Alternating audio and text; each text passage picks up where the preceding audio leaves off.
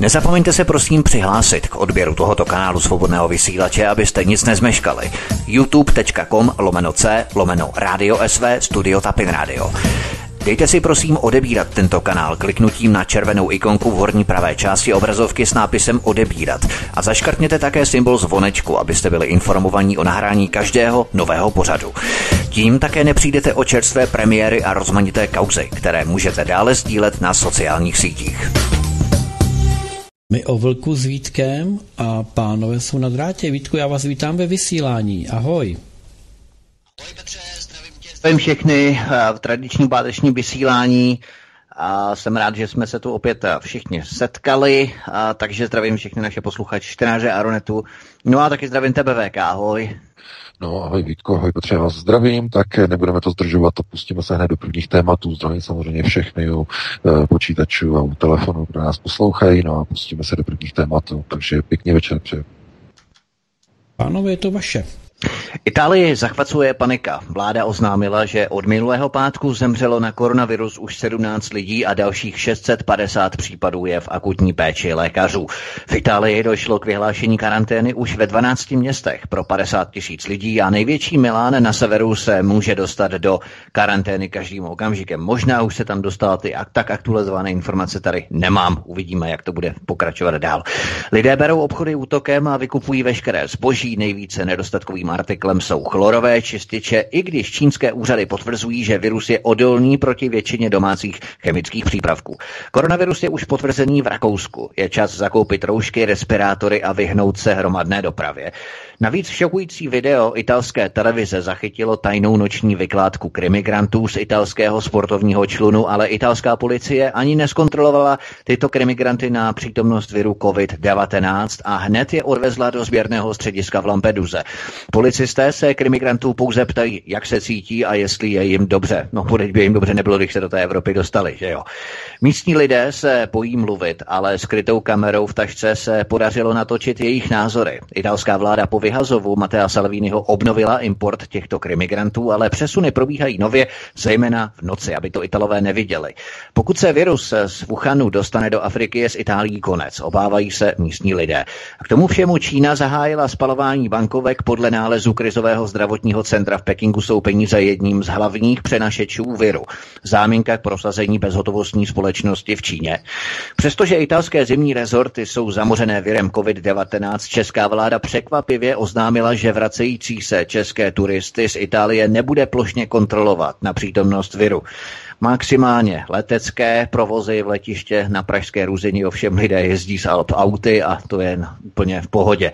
Není prý důvod propadat panice, syndrom poloprázdných a vykoupených obchodů už dorazil i do Česka. Nejsou respirátory, nejsou čistící prostředky, nejsou trvanlivé potraviny, těstoviny a konzervy. Všechno je vykoupené a prázdné jsou už i dokonce velkosklady. Přesto se ale vynořují pochybnosti, zda nejde o historickou kampaň přiživovanou médii, která fungují na poptávku lidí, kteří se rádi bojí a mají pocit jakéhosi zráceného zrušení, nechávají se opájet nebo unášet tímto takovým pocitem a média této latentní společenské objednávce jednoduše vycházejí vstříc. Do jaké míry se VK jedná o přehnané obavy a do jaké míry o realitu, která by nás opravdu měla děsit a které bychom se měli obávat?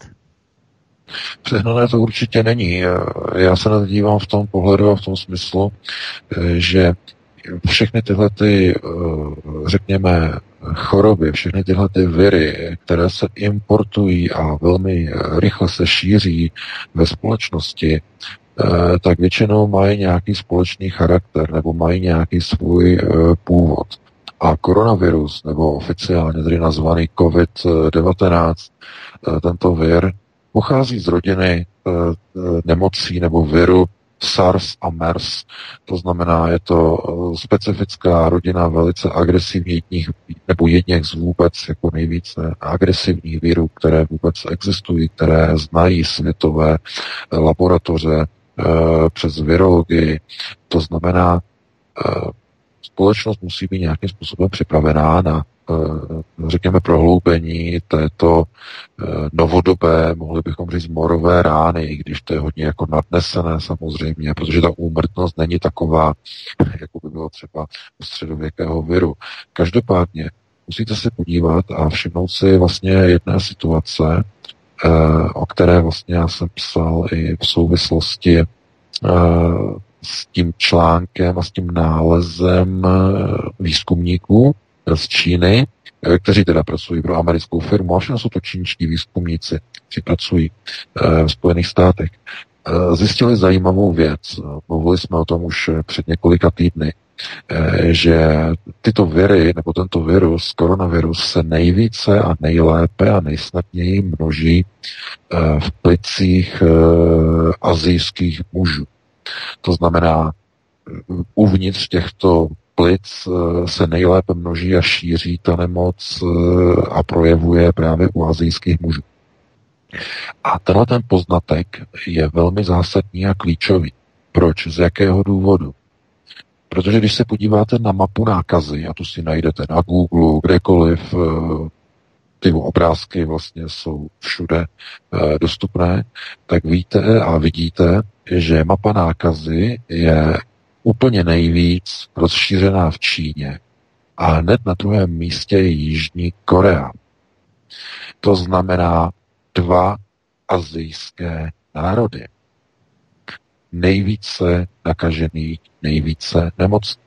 Někdo by to mohl vstáhnout a říct, no, je to asi možná kvůli tomu, že ten virus pochází od tamtať, jo? to znamená z té Číny a Korea je hned pod tím, eh, nebo vedle a velmi blízko. Takže to by se jako dalo tady ty roviny, ale ono to tak není.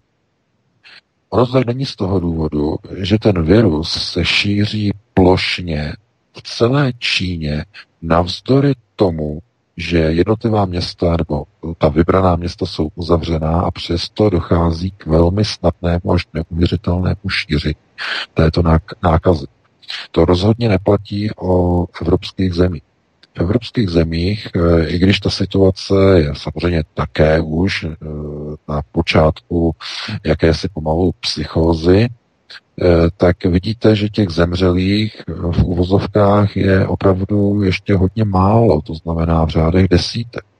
Zatím Itálie sice jakoby na čele této, tohoto žebříčku neveselého, ale každopádně Francie už velice rychle Itálii jakoby dohání. Nicméně vůbec se to nedá srovnat se situací v té Číně.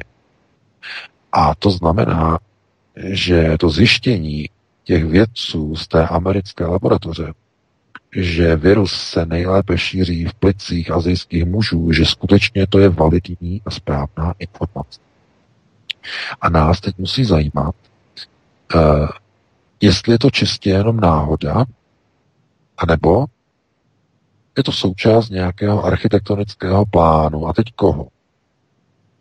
Uh, ta informace, která se objevila včera, ono vlastně nepochází ze včerejška, pochází ze 16. února. Eh, to znamená, že čínské banky začaly eh, spalovat bankovky, čínské bankovky, protože je označili za jeden z hlavních zdrojů přenosu tohoto viru nebo této virové nákazy. Ale znovu, ve chvíli, kdy by toto byla pravda, to znamená, odstraňují se bankovky a je to dokonce s požehnáním ústředního výboru komunistické strany Číny, tak eh, to má velice zvláštní konotace. Protože bankovky se nespalovaly ani v době, kdy eh, se počátkem vlastně 90. let rozšířil SARS eh, v jednotlivých zemích a také Čínu zasáhl, ale nikdo tehdy bankovky nespaloval. Teď najednou Eh, Čína spaluje své vlastní bankovky. Eh, k čemu to vede? To znamená, eh, je to jako jak, jakási příprava na poukázání, že podívejte se, ty bankovky nesou virové stopy, jsou to nejsilnější nebo řekněme nejspolehlivějším přenašečem tohoto viru. E, pojďme udělat bezhotovostní společnost. Je to samozřejmě spekulace, ale teď se v poslední době začala šířit, už poslední dva dny, já jsem ji četl na několika serverech. A to je opravdu velká otázka, protože bezhotovostní společnost je silně v Číně provázána s, takzvanou, s takzvaným sociálním kreditem. což je ten koncept, o kterém jsme už také před časem hovořili. A bezhotovostní společnost eh, je společnost, kde se bude platit zkrátka v první fázi bezkontaktními kartami platebními, to znamená, eh, je už dnes vlastně standard i tady v Evropě, ale můžete se na to podívat jako tak, že dneska ty limity na bezkontaktní platbu jsou nastavené v různých zemích různě. Většinou ten limit je někde do 50 eur, i když už jsem zaregistroval, že už 150 eur nabízí některé banky, že máte bezkontaktní limit na jeden den. No a 150 eur to už je jeden nákup. To už je jeden nákup na jeden den. Samozřejmě otázkou je, kde nakupujete, že jo. 150 eur třeba na východě Evropy, někde v Bulharsku, to je to je nákup skoro na celý měsíc, ale říkám to jako obrazně z pohledu tady západní Evropy nebo tady z pohledu Německa.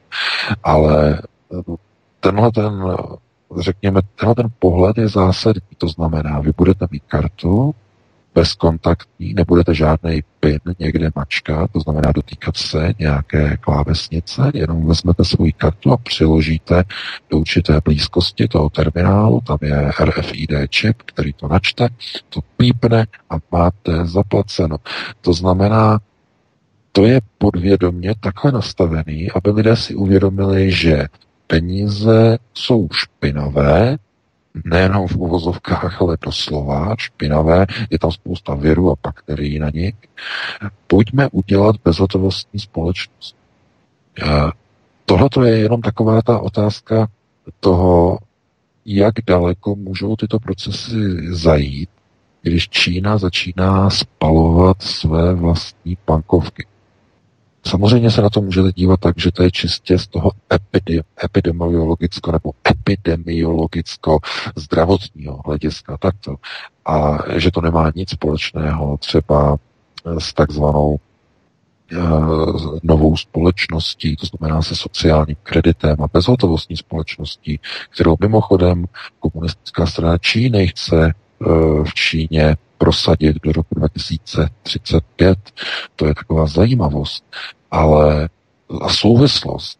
Každopádně v téhle chvíli mi to připadá, že ten virus se až podezřele zvláštně šíří velmi ochotně právě v Číně a v Jižní Koreji, ale v ostatních zemích e, jakoby tak vlažně, nesilně, nemastně. Jeho agresivita je značná. Jo, to je důležité. On se šíří pořád stejně rychle, jak mezi Číňany, eh, tak možná i mezi Evropany, ale, ale projevy, projevy té nemoci, té, tě, ten těžký průběh, který vidíme u čínských pacientů, ten se zatím v Evropě neprojevuje. To znamená, tam už zaznělo číslo, že v Itálii už je 650 nakažených a zemřelo, myslím, zatím jenom 17 lidí. To znamená, zdá se, že u Evropanů ten průběh nebude tak prudký, nebude tak zničující a likvidační. Bude napadat především, já nevím, oslabené lidi, možná starší lidi, takto, ale v té Číně eh, ten virus se chová úplně jiným způsobem. Tam napadá mladé lidi, staré lidi středního věku, vůbec si nevybírá. A ještě je tam jedna zásadní věc. A ta je opravdu zvláštní, ta je podivná, ta je neuvěřitelná, nikdo zatím o ní nějak jako nehovoří úplně nahlas. Ale zatím nebylo identifikováno, dámy a pánové, ještě ani jedno jediné malé nakažené dítě na celém světě. A já jsem tady tu informaci prověřoval a opravdu je to pravda. Opravdu jedno jediné dítě není nakaženo. No a teď otázka. Proč? Proč? Eh, víte, že když je chřipka, virus chřipky, a stejně tak virus SARS, eh, napadal děti v 90. letech, tohle to všechno, a to byly celé rodiny, byly úplně byly zlikvidovány, tohleto, ale tenhle ten virus ne. Tenhle ten virus napadá jenom dospělé lidi, především potom azijské muže, jak dobře řekl čínské vojáky. O tom už jsme hovořili. To znamená možnost jakéhosi posouzení, že by se jednalo o jakýsi prototyp e, vojenské virové zbraně. Prototyp to je samozřejmě hypotéza, to je spekulace, to e, je jenom myšlenka. Ale že ještě nebylo napadeno jedno jediné dítě tímto virem, je velmi zvláštní. A teď, jak by to dítě mělo být velké? Mělo by být malé, někde do základní školy, nebo nějak e, ve věku, já nevím, druhého stupně základní školy, nebo střední škole, jako už teenager. Um, to bychom se o tom mohli bavit, ale pokud vezmeme dítě jako dítě nějaké malé, řekněme tak do základní školy, někde nějaký první stupeň, nějakých 8-9 let, nebo takhle podobně, tak eh, by se řeklo, eh, že takové dítě eh, v čem se liší od dospělých lidí. Protože to nám dá potom souvislost. Proč se dospělí nakazí a mladí se nenakazí co mají dospělí lidé, co nemají děti. No, to jsou peníze, dámy a pánové. To je jediná věc, kterou děti nemají, na rozdíl od dospělých. A pokud se nad tím zamyslíme, tak z zjistíme, že opravdu bankovky jsou hlavním přenašečem tohoto viru. A teď otázka. Je to úmysl? Nebo je to důsledek? Pokud by to byl důsledek, tak by to bylo logické, protože jestliže virus by se přenášel hlavně penězi a děti přístup k penězům nemají, mají sice kapesné, ale víte, že v dnešní době je to s penězma udělaný tak, nebo řekněme, u těch dětí, jak je to, že dostávají třeba nějaké kapesné a dostávají třeba tu platební kartu už v dnešní době, ale dostávají málo peněz, to znamená, neperou pravidelně do ruky ty peníze, jako perou dospělí lidé. Vezměte si, kolikrát dospělý člověk vezme za den do ruky hotovost. E, pak, když tedy to není moderní člověk, nebo naučený člověk, který platí všechno jenom kartu. Samozřejmě, že takových, takových lidí už je hodně v dnešní době, ale Normálně člověk eh, třeba jde ráno, vezme peníze, sáhne do peněženky, něco kupuje. Potom třeba je v práci, něco kupuje v kantýně, je v podniku, koupí. E, odpoledne jde, zase sahá do peněženky, je v obchodě, jako něco nakupuje a tak dále, tak dále. Znamená manipuluje s těma penězma neustále. Tohle to dítě nedělá. E, dítě dostane se pohotovost, dostane ji teď, a protože neumí spořit, většina dětí neumí spořit, tak ty peníze hned vezmou, hned utratí. To znamená, vezmou tu hotovost do ruky jenom jednou a hned to utratí. Koupí si za to třeba sladkosti, bombony a do konce měsíce už se k hotovosti vůbec nedostane. Takhle to fungují děti, to jistě víte. To znamená, ta, to vystavení toho dítěte kontaktu k těm nakaženým bankovkám je velmi krátkodobé eh, za měsíc, skoro nulové, minimálně. Když to u dospělých lidí je permanentní, trvalé, neustále, periodické, každý den. A teď otázka. Proč najednou Čína spaluje svoje bankovky? Když to v 90. letech při epidemii SARS nedělala.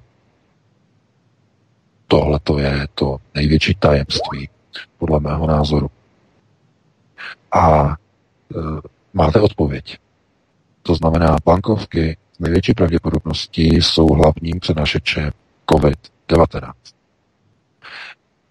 A teď se dostáváme k tomu hlavní.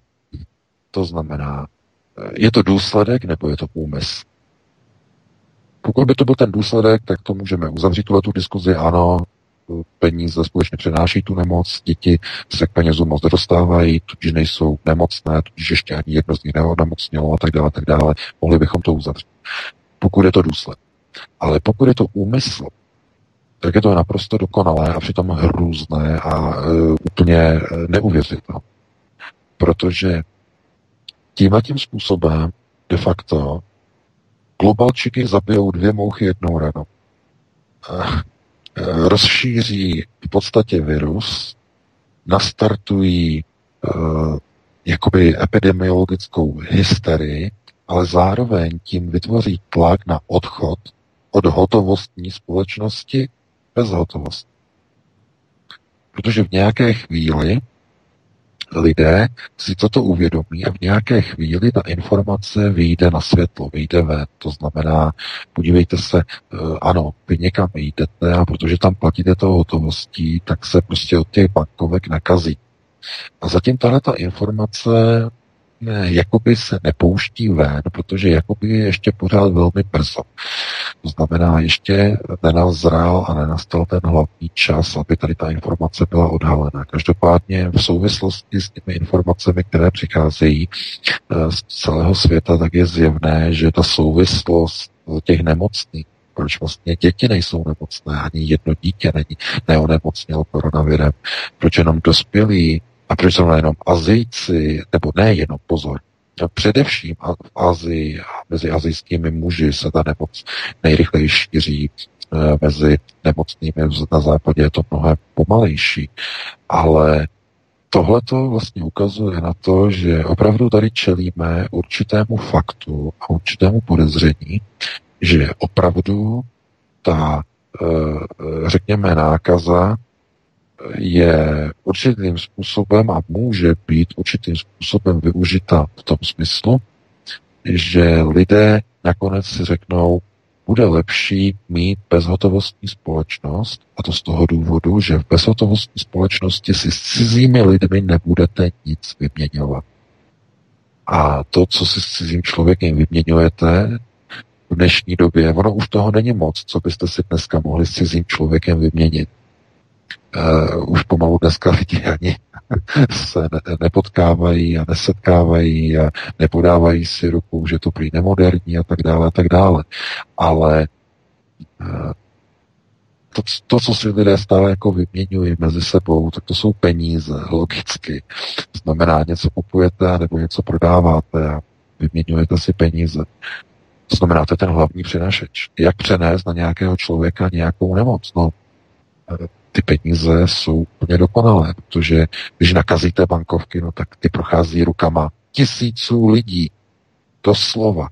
To je nejideálnější prostředek pro rozšíření viru. Bankovky. Nic jiného. Možná, že si třeba řeknete, eh, kdyby někdo chtěl rozšířit vir, byl by to terorista, eh, tak co by udělal, kdyby odpálil tu virologickou bombu, tak v metru, nebo ve vlaku, nebo na nádraží, nebo v autobusu a tak dále.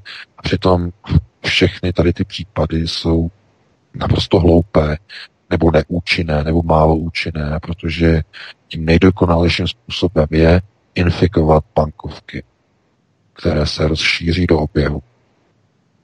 To je tak nebezpečná zbraň, tak skrytá, tak nebezpečná, že uh, opravdu si to ani nedokážeme představit. Vůbec. V okamžiku, kdyby opravdu tohle se ukázalo jako opravdu validní informace, že uh, ten virus v té Číně vypukl nikoliv na nějakém uh, základě konzumace nějak špatně praveného netopíra nebo hada nebo uh, nějakého jiného, řekněme, uh, zvláštního zvířete, které se v Evropě nekonzumuje, ale naopak v Číně je to třeba pokoutka pro ně. Uh, že to nebylo z nějakého takového zvířete, a víte, že ta informace se stále mění, že jednou to byl netopír, potom to byl nějaký had, potom to byl luskoun, e, nějaká, ještě nějaké čtvrté zvíře, co jsem slyšel, znamená, oni pořád jako to mění tady ten narrativ, tady tu e, příběhovou linku. To znamená, pokaždé to bylo z nějakého jiného zvířete, no ale proč oni to nemůžou přesně určit a přesně to najít? E, no nejsou si jistý samozřejmě, ale pokud by to byly opravdu bankovky, které v první fázi byly nakaženy, tak si všimněte, proč ta nákaza je v celé Číně, v mnoha a mnoha městech. I když jsou města uzavřená mezi sebou. Proč se to šíří? Co se ší, když se nešíří lidé, co se šíří místo lidí? No bankovky se šíří místo lidí. Jdete na poštu, něco zaplatíte, ty bankovky potom jdou někam, převáží se autem do jiného místa, na jinou poštu na druhé straně Číny, kde ty bankovky jdou do nějakého systému, nějaké banky, banka je rozmění, vymění, dostanou se eh, do rukou jiných lidí jako výplata v daném místě na druhé straně Číny, znova je mají v rukách, znova s nimi platí v obchodech, to znamená, eh, ta bankovka za 30 dnů kalendářních za měsíc procestuje třeba, já nevím, 4, 5 míst v Číně. Proto se podívejte na tu mapu, jak vypadá, jakým způsobem. Jednotlivé body po celé Číně jsou nakažené. Ta rychlost obrovská. No lidé takhle rychle necestují. Virus taky sám nemůže takhle rychle cestovat, že by měl tři dílka nožičky, že by letěl jako nějaký tryskový čmelák. Vůbec ne. Ale co se pohybuje tak rychle, tak obrovskou rychlost? No to je oběh peněz peněžních prostředků, ten má obrovskou rychlost. Takže všechno to dává smysl. Zapadá to do sebe naprosto logicky, do skládačky a v téhle chvíli eh, je jenom trošku absurdní, že se eh, v Itálii v podstatě hledá jakoby původ eh, nějaké nákazy, který jakoby se snaží najít, že stále hledají pacienta nula, nemůžou ho najít. Já to dokonce považuji úplně za tragikomické ve chvíli, kdy vláda Giuseppe Conteho tajně vozí o nocích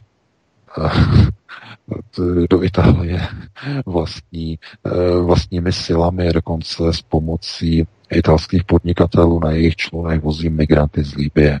Dámy a pánové, a vůbec je nepodrobuje ani kontrole na přítomnost nemocí a eh, nemluvě o viru COVID-19. To video, které natočila italská uh, Rete 4, tak to je prostě jenom ukázka toho, jaká je situace v Itálii po odchodu Matea Salviniho, po té, eh, co byl vyražen z vlády a takzvaná eh, takzvané hnutí pěti hvězd Giuseppe Conteho uzavřelo koalici s takzvanými, s takzvanými uh, oni jsou, se jmenují PD, uh, demokratická strana, s demokratickou stranou v Itálii. Takže kde je teď Itálie? No Itálie sklízí své plody, své politiky. To znamená nekontrolované hranice ve smyslu e, jižní mořské hranice, to znamená import migrantů a e, jakým způsobem migranti se dostanou k něčemu, k nějakému onemocnění, nějaké nemoci. Oni přece nejsou v Číně, ne? No jistě, oni nejsou v Číně, ale v Líbii se nacházejí čínské peníze.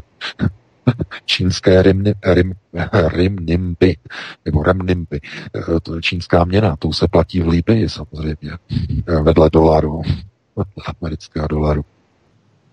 Chápete? No, však tam mají Číňani své podniky, mají tam svoji rafinérii, mají čínské firmy, tam uh, mají uh, hlavně tedy na východu Líbie, tam mají vlastně zastoupení vlastní firmy a odvážejí ve svých čínských tankerech rop, ropu z Líbie. Tam je tolik čínských peněz, že si to ani nedovedete představit v Líbii. No a co to znamená? No, jak snadno se dostanou zkrátka čínské bankovky do Líbie a do rukou pašeráků, jednotlivých lidí, jednotlivých migrantů. No a z těch rukou těch pašeráků se ten virus může dostat do Evropy. Jsou všechno souvislosti, které se nedozvíte na mainstreamových médiích, to znamená skládání si informací dohromady jednotlivých dílků, jednotlivých skládaček. E, proto je tak důležité, aby lidé si měli dávat tady ty informace do souvislosti. A kdybychom měli jenom jako říct, eh, co by se mělo v této chvíli dělat. Každopádně můžeme říct jenom jednu věc, eh, že by se riziko mělo minimalizovat a všichni ti, kteří se vrací z nakažených oblastí, jako je Itálie, tak by měli být kontrolováni na přítomnost této nemoci. Úplně všichni plošně.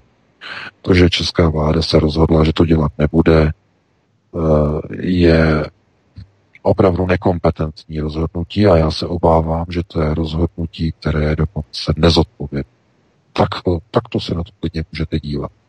Protože když se podíváte třeba na Slovensko, tak na Slovensku víte, že vláda Petra Pellegriniho, že oznámila, že bude kontrolovat rakouskou hranici a vracející se turisty z Itálie a bude všechny kontrolovat na přítomnost, řekněme, nákazy, jestli nemají horečku a tak dále. To znamená, to já říkám, jako to je rozumný přístup.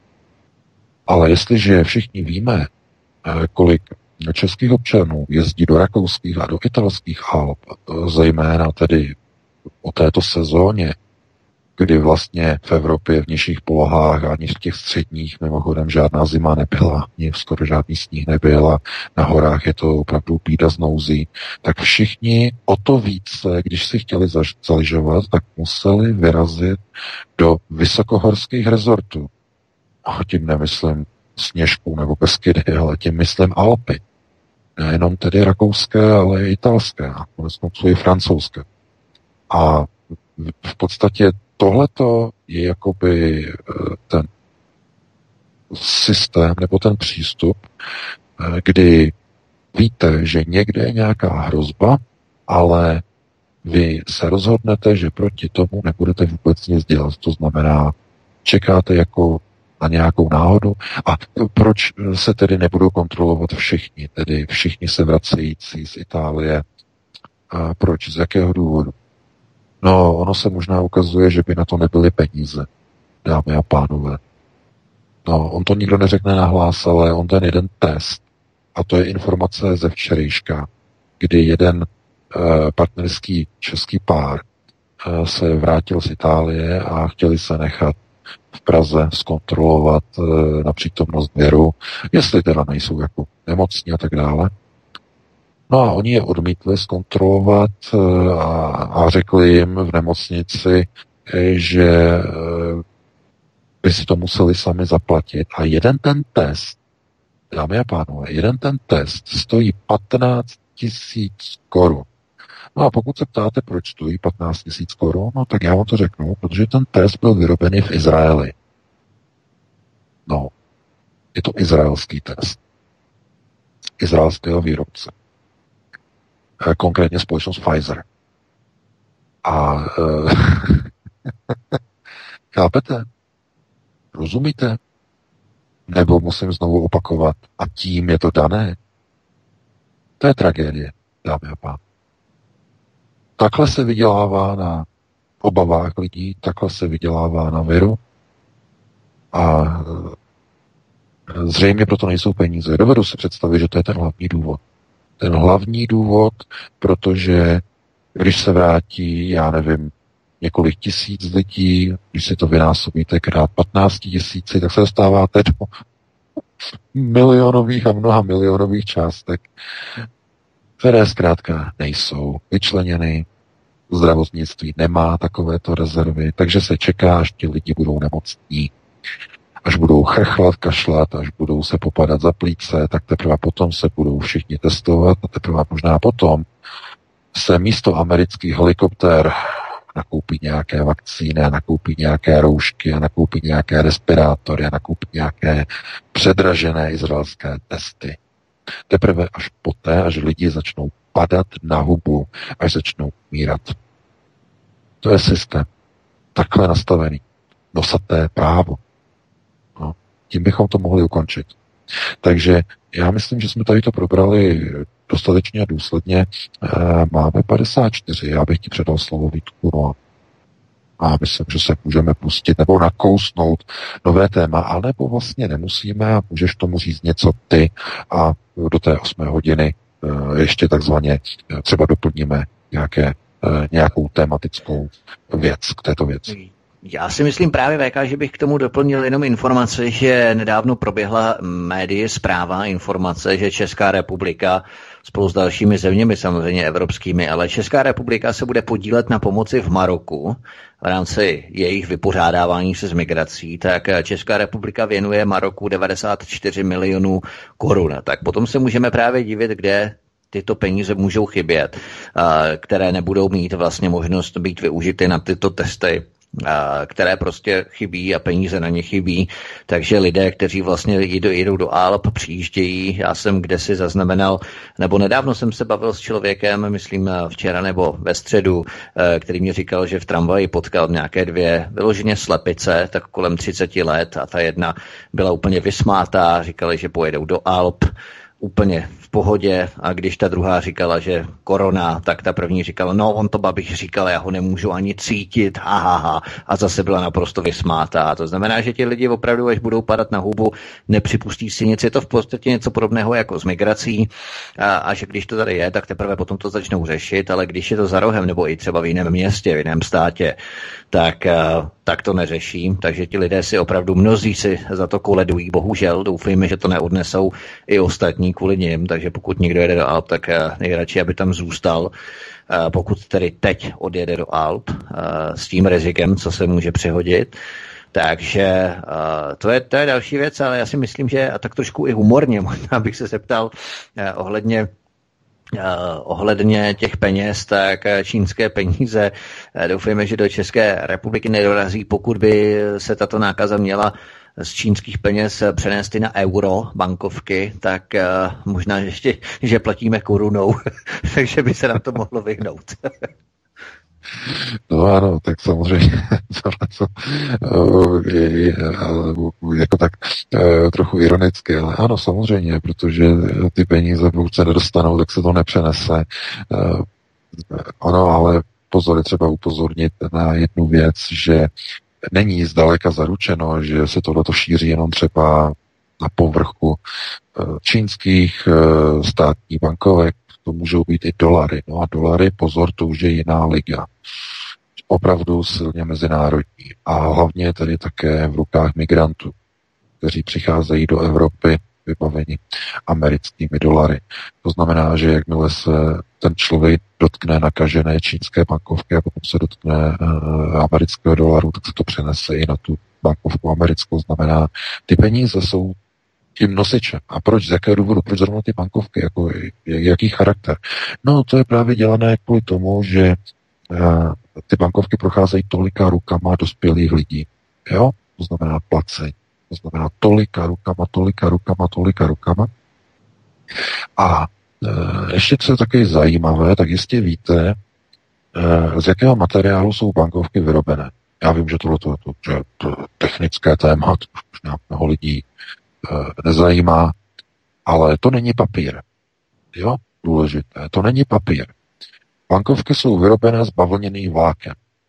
Je tam samozřejmě eh, celulóza, to znamená na výrobu nebo z čeho se vyrábí papír, to je jisté samozřejmě, to jo, to ano, ale je tam vysoký podíl pavlny. A ta pavlna nasává vlhkost.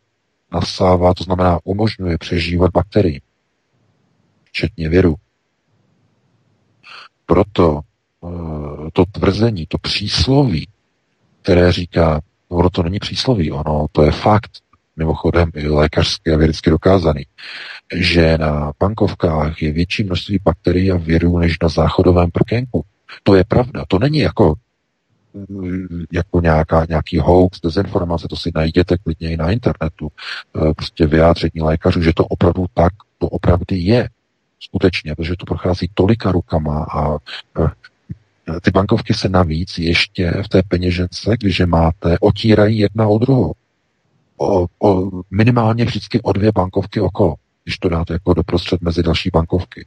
Z jedné strany, z druhé strany. To znamená, že jestli jedné bankovky se dostane druhý člověk a té vedle tři, e, ještě e, máte jednoho člověka, druhého člověka, třetího člověka a ty bankovky, které jsou vedle, si za poslední dobu svými rukami prohnalo třeba 50 lidí a tu jednu bankovku, kterou jste dali do, prostřed, taky 50 lidí. A vy na to sáhnete a dáte do peněženky a potom ji znovu vyjmete, tu prostřední bankovku. Tak právě momentálně jste se dotkli bankovky, na kterou, která má na sobě bakterie od 150 různých lidí dámy a pánové. Já vím, že na tady tím se mnoho lidí neza, jako, ne, jako nezamýšlí, neuvědomuje si to, jakým obrovským brutálním přinašečem věru a bakterií je obyčejná prax prostá bankovka. Jenom kvůli tomu, že prochází tolika rukama. Nemitejma, špinavejma, maštěnýma. E, jedna od druhé se mačkají. To je peněženec. No a ta bavlna, je tam samozřejmě kvůli ochranným prvkům, kvůli tomu, aby se to nedalo kopírovat a tak dále, kvůli hlubotisku také a tak dále, protože s normálním papírem to nejde dělat, e, nebo dosáhnout tady těch vlastností charakterových té bankovky. Takže právě ta pavlna je tam tím hlavním e, nosičem té vlhkosti toho, e, takzvaně to říkají humidizace nebo e, bankovky, to znamená, že si udržuje vlhkost ve své, struktuře. Samozřejmě, že ty bankovky, když vyjdou z stárny, pozor, tak jsou lakované, mají na sobě lak. Ten lak se zhruba po 6 až 12 měsících dostává pryč a zbavuje se úplně toho laku, toho jedného laku, ten je pryč. A ta pavlna je vystavená humidnímu, to znamená prostředí. To znamená, dokud tam je ten lak, tak je to nějak jako chráněné víceméně, ale jak má ta bankovka je starší, tak je to neskutečný nosič bakterií. No a vzhledem k tomu, že bankovky se většinou mění a vyměňují až po pěti, šesti letech podle jejich opotřebení a jejich poškození, tak si dovedete představit, eh, jaké nosiče bakterií a virů takové bankovky jsou. No ale tady to bychom uzavřeli, máme 20.01, dáme si nějakých 6-7 minut přestávku, nějakou písničku a pustíme se potom druhé hodině do dalších diskuzních témat. Určitě dáme si dvě písničky, radši já jenom připomenu, že pokud byste chtěli zavítat v Praze třeba do Sapy, sdělte to preventivně ministru zdravotnictví a zpěvákovi Adamu Vojtěchovi. Dáme si tedy zatím písničku, já si jdu, nebo my si všichni pojďme během té písničky předovnat ty naše špinavé pětitisícovky a my vám, milí posluchači, děkujeme, že nám vaše měsíční drobné pravidelné příspěvky zasíláte bezkontaktně bezpečně, žádné špinavé peníze, ale my stejně bereme peníze z Ruska, ne z Číny, takže ono je to v podstatě jedno. Tak dáme si písničku a půjdem, potom půjdeme se podívat na e-maily, protože se zdá, že Bakalová schrámka, respektive Bakalová společnost, která provozuje free maily, začíná znovu a opět zahazovat nepřípustné e-maily se závadovým obsahem, URL odkazy Aeronetu. Podíváme se samozřejmě i na Gretu Thunberg, která minulý pátek ovšem excelovala, ale vyplynulo na povrch poměrně zajímavé fiasko ohledně eh, konce jejího projevu. Na to všechno se podíváme po písnice. Svobodný vysílač je vaším průvodcem. Zdraví vás Svítek spolu s Petrem ze studia Midgard a naším hostem je šéf-redaktor z pravodejského portálu Aeronet.cz pan VK. Písnička je na cestě, po ní pokračujeme. Hezký večer. Nezapomeňte se prosím přihlásit k odběru tohoto kanálu svobodného vysílače, abyste nic nezmeškali. youtube.com lomeno c lomeno radio sv studio tapin radio. Dejte si prosím odebírat tento kanál kliknutím na červenou ikonku v horní pravé části obrazovky s nápisem odebírat a zaškrtněte také symbol zvonečku, abyste byli informovaní o nahrání každého nového pořadu. Tím také nepřijdete o čerstvé premiéry a rozmanité kauzy, které můžete dále sdílet na sociálních sítích. Tak jsme si dohráli a já doufám a pevně věřím, že Vítek s panem VK jsou odpočatí, že ta pauza byla dostatečně dlouhá, no a že tedy se bude pokračovat zase v té krasojízdě těch informací. Tak eh, Vítku, halo, halo, seš tam? Ano, já jsem tady, Petře, zdravím druhé hodině všechny Čechy, všechny Slováky, ať máte zítra šťastnou ruku při volbách, hlavně pro boha nevolte žádné Matoviče a další uh, obskurní, mafi- podle některých mafiánské osobnosti. A taky zdravím všechny bizony, podle kterých bereme tedy peníze ruble z Moskvy, z Ruska a tak dále. No a zdravím i tebe, VK, ahoj. No ahoj, ahoj. Tak se pustíme do dalších témat, no, ať to pěkně odsejpá. Tak fajn, tak máme tady další téma. Protože dva největší poskytovatele e-mailových schránek v České republice přestali klientům odesílat e-maily, jestliže obsahují URL odkazy na články z údajně proruského a dezinformačního Aeronetu. No vidíte, jste v tom taky. Seznam CZ a pakelový e-maily Centrum a Atlas nově odmítají odesílat a doručovat e-maily v závislosti na filtru, který obsahuje závadové a nežádoucí adresy, které se neslučují s politikou a názorovým přesvědčením společnosti poskytující free mailové služby. Skandál se zahazováním e-mailů z přelomu let 2017 až 2018 tak má po dvou letech mnohem brutálnější pokračování. VK, jak jste daný stav věcí odhalili, zjistili, začali vám, nebo začali se na vás obracet lidé se stížnostmi, protože co jsem tak pročítal i v diskuzních vláknech na Aeronetu pod tím článkem, tak někomu ten e-mail v rámci Aeronetu odesílat na seznam jde, někomu se to vrátí, ale většině se to nevrátí. Jak to tady vlastně je? Protože to funguje jenom nikde, nikde ano, nikde ne. Je to takové pofidérní. No, eh, poslední, úplně poslední informace vlastně, já jsem eh, napsal dodatek 18.45 čas, tak když jsme to testovali teď večer, tak eh, seznám, zdá se, zareagoval. My jsme totiž kontaktovali společnost Seznam já teda jsem kontaktoval už vlastně okolo oběda, protože se to začalo projevovat už od včerejšího večera. Uh, hlavní teda ta vlna, já bych to nazval vlnou, protože až do této chvíle se zdálo, že se znám se k praktikám společnosti ekonomie a Bakaly a jejich serveru Centrum Atlasa Volný nepřipojuje. Zdálo se, nebo zdálo by se. Nicméně dnešní den byl zvláštní, protože opravdu lidé e, nás kontaktovali v desítkách, desítkách e-mailů a říkali, co se děje a ptali se, jestli víme o tom, že seznam se připojil e, k serverům Zdeňka Bakaly a začal odmítat odesílat e-maily z seznamu, jestliže obsahují URL odkazy na naše články Eh, samozřejmě tohle to jsou věci, které eh, jenom ukazují na neuvěřitelnou, brutální cenzuru, která je naprosto nepřijatelná. No, teď večer se zdá, že někdo si to asi rozmyslel, protože seznam, jak se zdá, už by měl fungovat. Já nevím, protože právě teď zrovna jsem se díval na e-mail, teď zrovna v téhle chvíli před minutou Další dva lidé nám hlásí, že seznam stále blokuje. No, takže opravdu seznam je zvláštně nějaký začarovaný, možná, že někomu pouští, někomu nepouští, ale co máme informace, tak Centrum eh, dělá to samé, stejně tak Atlas dělá to samé. To znamená při pokusu odeslat e-mail, ve kterém je odkaz na nějaký náš článek, to znamená URL link, Eh, tak e-mail se neodešle, místo toho přijde chybová hláška, že bohužel eh, e-mail se nepodařilo odeslat a že se lidé mají s chybou obrátit na technickou podporu, respektive na takové help forum, kde lidé se mají ptát na to, jako jaký je problém, kde je jaký problém.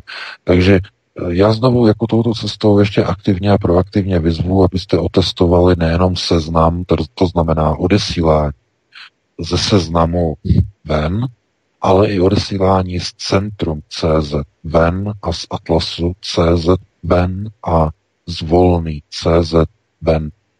Je to důležité otestovat opravdu více, více lidí a vidět, eh, jestli opravdu z těchto zmíněných eh, schránek odchází, odchozí pošta ven, pryč, jestliže se uvnitř těch e-mailů nacházejí URL linky, to znamená https dvojtečka lomítka aeronet.cz, to znamená kompletně celý linky, když vlastně napastujete do textu, do e-mailu, tak jestli to odchází, nebo jestli se vám prací chybová hláška.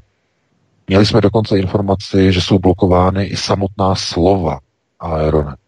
To se zdá, jako že už se neděje, v této chvíli, ale dokonce i samotné slovo Aeronet bylo důvodem k neodeslání e-mailu. To je něco neuvěřitelného. To je fašizace. Já k tomu nemám slov. Opravdu. Jim vadí prostě články na Aeronetu. Jim vadí takovým způsobem, že je to součást už jakoby nějaké obsese, jako něčeho, co, já nevím, někomu vadí tak, tak obrovským způsobem, že má potřebu svým klientům zakazovat odesílání uh, e-mailů těm lidem, kteří mají tu drzost v uvozovkách svým kamarádům a přátelům odesílat odkazy na naše články. To znamená, to už je fašizace. Proces fašizace. A někdo si myslí, že se na to nepřijde. To znamená, oni to zkusí, oni to otestují a e, oni nenapíšou my jsme neodeslali váš e-mail, protože jste sdíleli článek nebo jste se pokusili uh, odeslat uh, URL odkaz na proruský dezinformační server a proto jsme vám ten e-mail neodeslali. Ne, ne, ne, ne, ne, to oni nemohou, dámy a pánové. To by bylo totiž v rozporu se zákonem. To by byla cenzura. To by bylo dokonce narušení listovního tajemství. Oni nemůžou. Ale oni to můžou zaobalit do technické poruchy. Technické závady. A pokud se lidé neozvou a nezačnou bušit a křičet a řvát a dělat vlny a povyk, tak oni to nechají. Oni to budou blokovat dál. Teprve jenom ve chvíli, kdy lidé se začnou stěžovat, tak si řeknou, hm, oni si to všimli, tak to zrušíme, tu blokaci. Takže uvidíme, jestli eh, ta blokáda bude zrušená eh, natrvalo, jestli opravdu to seznam jenom nějak jako zkouší, zkoušel, nebo to zkouší jenom u některých IP adres, nebo jenom u někoho, u vytipovaných lidí, u kterých se třeba myslí, že velmi často sdílí Aeronet, to znamená, oni to mají, ty se, eh, tito provideri e-mailů to mají, ty statistické filtry, Eh, kdy oni vidí, kolik třeba odkazů na Aeronet odešlete ze svých e-mailů za jednotku času. Za den, za týden, za měsíc. Takže, jak to může fungovat, a to už je moje spekulace, pouze administrátor mi to vysvětloval, že když odešlete třeba 10 linků za měsíc, tak žádnou blokádu od seznamu nemá. Protože to je v rámci nějakého limitu. Odešlete jich 11 za měsíc a najednou zjistíte, že vám server začne e-maily vracet, že technická porucha nelze odeslat. To znamená, při dosažení, dosažení nějakého měřítka už jste označeni za proruského aktivistu, který velmi často rozesílá články z Aeronetu velmi mnoha lidem, překročí to nějakou tu minimální míru a v tom okamžiku už se vám nedá nic odeslat. To znamená, neodešlete nic. A e, záleží pouze na tom, jak fikaně je tady to filtrování nastavené, aby to nikdo nepoznal, aby firma nemohla být obviněna z porušování zákonu, z zasahování do elektronického přenosu zprávy. To jsou velmi závažné trestné činy mimochodem. To znamená, oni to dělají velice fikaně, velice opatrně, aby nemohli být napadeni.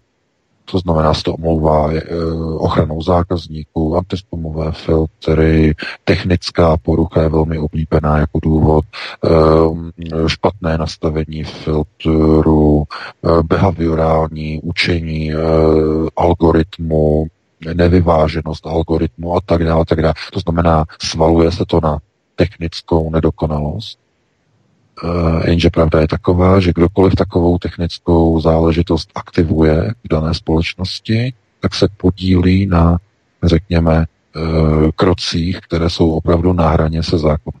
Zcela jednoznačně. To je jako něco neuvěřitelného, protože uh, víte, pro ně samozřejmě Aeronet je nepřítel číslo jedna v České republice. To my jako samozřejmě víme. Jsou úplně na holportu maximum prostě nenávisti a protože otevíráme lidem oči a přinášíme informace, které jsou zásadní a kritizujeme všechny ty hlavní aktéry v pozadí a v zákulisí a kritizujeme eh, všechny oligarchy a tak dále a tak dále. To znamená, jim to vadí samozřejmě. Vadí to eh, i různým skupinám, organizacím, vadí jim, jak otevřeně informujeme hlavně o Izraeli, to znamená kritika Izraele. A z toho potom vyplývají některé takové ty útoky, které vedou k tomu, že někdo si řekne tak a dost. My nechceme, aby lidi si posílali a rozesílali ty články mezi sebou tak a dost. Protože my to tady ovládáme. My tady jsme ten seznam, my tady jsme to centrum, my tady kontrolujeme těm pěti milionům uživatelů ty schránky a žádní rusáci a žádní dezinformátoři a žádní protiglobalisté a antiglobalisté nebudou zneužívat naši platformu k šíření proruských dezinformací.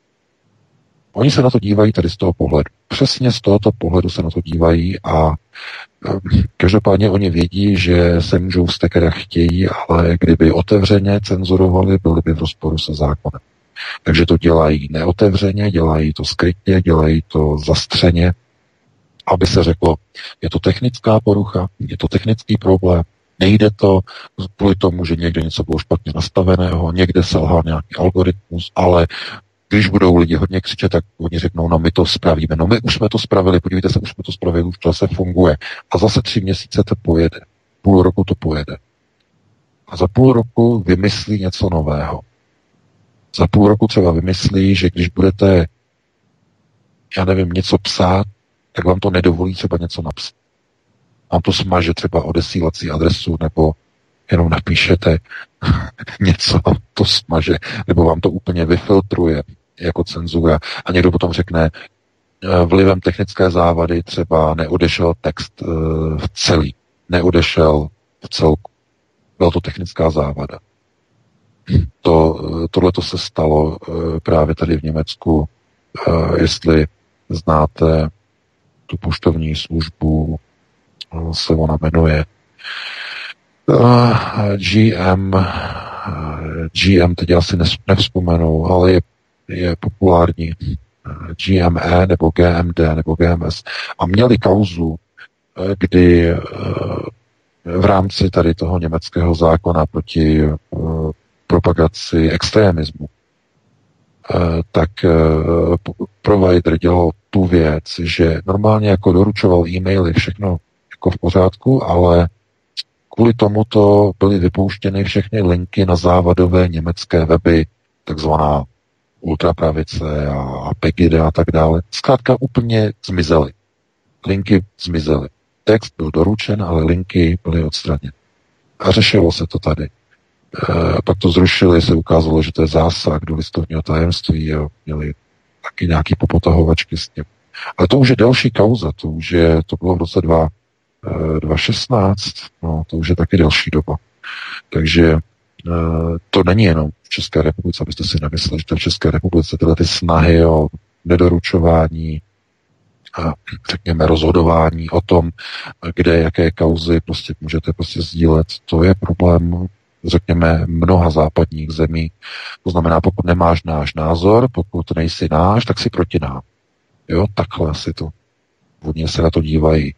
Eh, takže my bychom rádi znali nějakou zpětnou vazbu od eh, našich posluchačů, pokud nás teď posloucháte, od našich čtenářů, eh, pokud disponujete těmito schránkami na těchto zmíněných platformách, to znamená Seznam, Centrum, Atlas a Volný, tak abyste zkusili z těchto e-mailů odeslat e-maily na jiné e-maily, to je důležité, odchozí e-maily jinam ven z těchto serverů. To je důležité. A aby ty e-maily obsahovaly odkazy na nějaké naše články, náhodně vybrané, jakékoliv.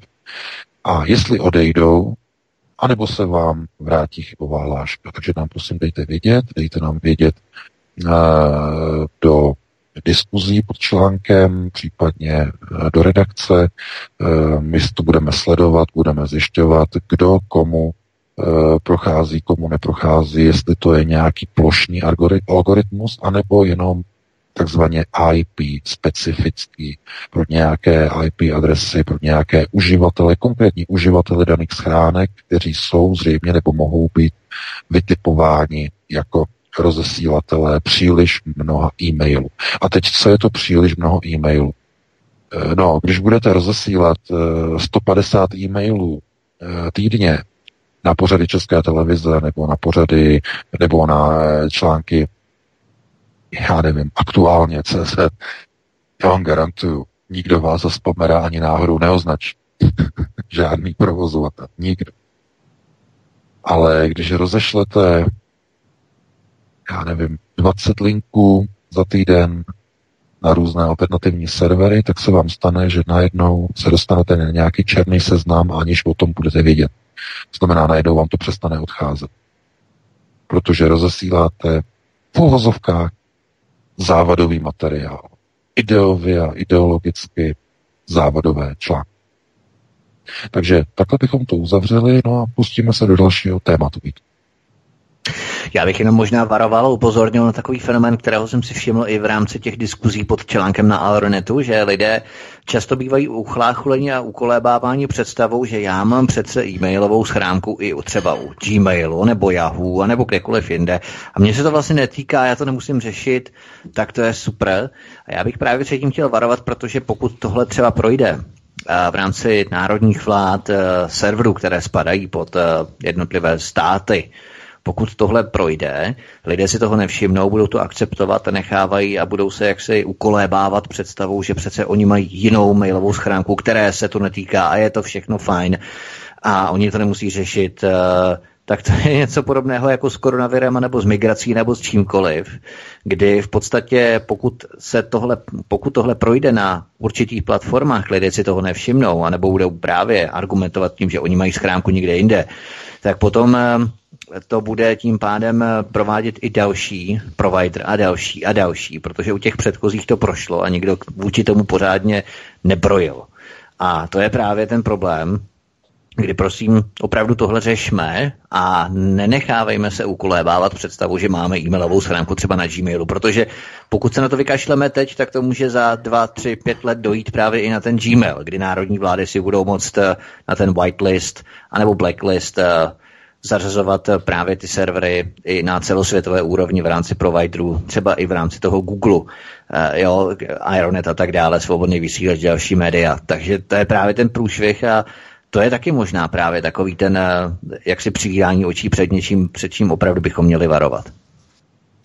Určitě, jednoznačně, protože vždycky oni si vytipují nějakého takového Eh, toho hlavou na toho v čele nebo toho lídra, na kterém to vyzkouší.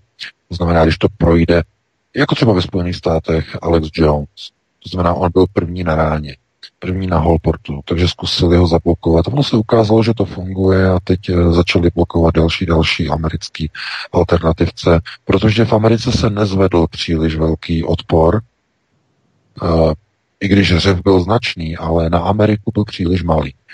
České republice by to stačilo samozřejmě, ale na Ameriku to bylo malé a Alex Jones byl v podstatě jakoby vytlačen na okraj vlivového spektra. Velmi významně a velmi výrazně. V té doby to bylo před rokem a půl, si vzpomínám, a to, to byla kauza, to bylo obrovské, protože tam se ukázalo, že ani ta americká demokracie nemá e, vlastně tyhle ty limity na soukromé společnosti. Jo, protože ty nejsou vlastně vázány tou svobodou slova ve smyslu poskytování svobody slova e, na soukromých platformách. Jo? A svobodná slova je, je garantována na veřejných platformách. A proto vlastně v Americe teď se uvažuje o přijetí zákona, že všechny sociální sítě Eh, které mají více než nějaké limitní mezní množství uživatelů. Mluví se o deseti milionech lidí, někdo o pěti milionech, o jednom milionu, to se různě liší, eh, tak eh, že by byly označeny tyto soukromé subjekty za veřejné platformy. A v okamžiku, kdyby tento zákon prošel a byly by označeny za veřejné platformy, stahoval by se na ně zákon první dodatek americké ústavy o svobodě slova. Jenže to by znamenalo to by znamenalo obrovskou revoluci pro tyto soukromé společnosti, protože eh, v okamžiku, když by byly z nich veřejné platformy, tak by to, tak by to mnoha politikům vadilo, protože eh, americký první dodatek je, nebo garantuje absolutní svobodu slova. Zdůraznuju absolut, neomezen. To znamená, všechny platformy by okamžitě mohly začít jet propagaci nacismu, propagaci antisemitismu, propagaci eh, všech protižidovských postojů, propagaci protimuslimských postojů, propagaci džihádu, propagaci šaria, to propagaci úplně všeho, co si dovedete představit, které stojí antagonisticky proti sobě, eh, úplně eh, neomezeně. A oni z toho mají strach. Protože Něco jiného je, když je veřejná platforma někde na ulici a může být třeba i velmi jako silně prosazovaná, to znamená veřejná platforma někde, já nevím, na náměstí, eh, tak eh, tam se třeba postaví, já nevím, nějaký jeden člověk a se tam prostě hlásá, okolo má skupinku lidí eh, kteří jsou jeho podporovatelé, ale jeho hlas, i když má amplion, tak není slyšet, kromě několika desítek stovek lidí, tímto hasne. Jenže na sociálních sítích, na internetu váš hlas, e, obrazně řečeno, nebo i doslova, e, nebo pokud máte YouTube, nebo texty, články, vidí miliony a miliony lidí za 24 hodin. Kdybyste si pronajali největší stadion ve Spojených státech, nebo nejenom tam, ale kdekoliv, nedostanete tam více než 100 nebo 150 tisíc lidí. Ale ten článek na internetu za těch 24 hodin vidí třeba milion. Dva miliony. Nebo to YouTube, eh, to video vidí. To znamená, to je platforma, informační platforma nového věku. To je nový Hyde Park, ten klasický uh, v Londýně, ale elektronický. Elektronický Hyde Park. To znamená prostor, kde může každý říct prostě něco chce bez omezení. A oni se toho bojí. Takže ten zákon v Americe ještě není, jestli vůbec někdy, kdy bude schválen, to je ve hvězdách. Ale do té doby, než bude schválen, tak soukromé firmy a soukromé společnosti, organizace, které provozují sociální sítě, tyto velké sociální sítě, tak uh, mohou mazat, mohou cenzurovat cokoliv chtějí a mohou dokonce uh, si rozhodovat i o tom, jaký tweet vám pustí, jaký vám takzvaně skryjou, tiše, aby ho ostatní neviděli, vy o tom ani nevíte. Uh, ty sítě můžou dělat i to, že vám smažou stránku kvůli tomu, že nesouhlasí s tím, co jste napsali, že vám smažou uh, váš profil na Facebooku. To znamená, do té doby oni mohou rozhodovat jako soukromé společnosti, co udělají s vašimi názory. Jo? No, samozřejmě. No v rámci, dokud jsou to soukromé společnosti, mají na to právo. Jo, to je důležité. V okamžiku, když by z nich byly veřejné platformy, už by to nemohli dělat. A to by bylo na jedné straně výhodné, na straně druhé by se toho někdo zděsil, protože by tam mohlo být úplně všechno a politici eh, by tam si o sobě přečetli úplně vše. A nikdo by to nemohl smazat. Jo? To znamená, že hlavně, kdo to nebude chtít, tak takový zákon přijmout, tak budou samozřejmě američtí politici zcela jednoznačně. Tak eh, v tomto ohledu se to jakoby přenáší a kopíruje právě i do Evropy a i do České republiky k jednotlivým velkým provozovatelům e-mailů, protože ani oni nejsou veřejnými platformami, ale jsou platformami soukromými a jako mají snahu si to řídit podle sebe. To znamená, ty rozesíláš moc odkazů na proruské servery, tak prostě my ti to nedovolíme. Ale e, oni musí velmi opatrně našlapovat, protože i když jsou to soukromé firmy, musí dávat pozor, aby třeba nezasahovali do Eh, osobních práv, eh, do práv eh, třetích subjektů, protože to je velice na hraně ve chvíli, kdy třeba algoritmicky procházíte cizí e-maily, když se to nedělá ručně, nedělá to fyzická osoba, dělá to automat, tak ten automat někdo pověřil, někdo ho nastavil, někdo ho nakonfiguroval a on, když zjistí, že tam prostě posíláte link na nějaký závadový server, tak vám Eh, úmyslně znemožní e-mail odeslat. A neřekne vám, proč to udělal, ale vymyslí si nějakou záminku, že došlo k technickému problému. A to je, to je ochrana proti případným žalobám. Samozřejmě. To je ochrana. Technický problém se může stát kdykoliv. Naprosto kdykoliv. To znamená technický problém. Já jsem napsal, e, někdo řekne, já jsem poslal link, ve kterém se píše o tom, jak Bakala vytuneloval Ostravsku třeba. Jo? A e, z technického důvodu to nešlo odeslat. Jo? Vám řekne provider z technického důvodu. A nebo někdo řekne, tam byl pěkný článek třeba e, o situaci v Izraeli, o té genocídě na Palestince, o uh, anexi Golán. A ono to neodešlo, protože tam byl prý technický problém. No, to je přesně ono. Technický problém. Za technický problém se skryje úplně cokoliv. Takže tohleto, když lidé budou nad tím mlčet, tak uh, dneska je to Aeronet, zítra jsou to parlamentní listy a pozítří jsou to třeba i zprávy Jaromíra Soukupa. Jo? A po, po pozítří je to ještě třeba ještě někdo více mainstreamový, nepohodlný. Kdybychom šli takhle po tom žebříčku. Takže to není vůbec žádná legrace. A tady si teď jako někdo může spočítat, kolik je pět švestek a kolik je sedm vyšní a devět třešní. To znamená, co máme a čeho bychom chtěli dosáhnout. Ale v této chvíli opravdu mně spíš připadá, že je to zkoušení českého goje, co takzvaně zkousne. To znamená, jestli když vám někdo propíchne pneumatiku u auta, jestli budete hodně křičet.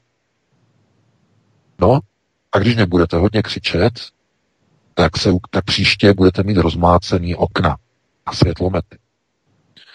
No a když nebudete křičet, tak vám po třetí auto rovnou zapálí.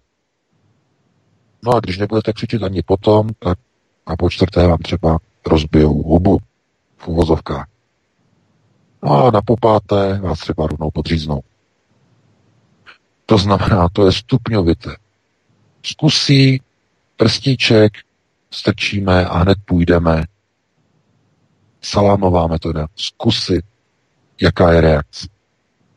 To znamená, že hned na tom začátku, když on tohle to zkouší, znamená se ozvat, eh, medializovat to, odporovat proti tomu a neakceptovat. To znamená neprovádět takové ty procesy jako, že oni to tam blokují, tak já odejdu pryč,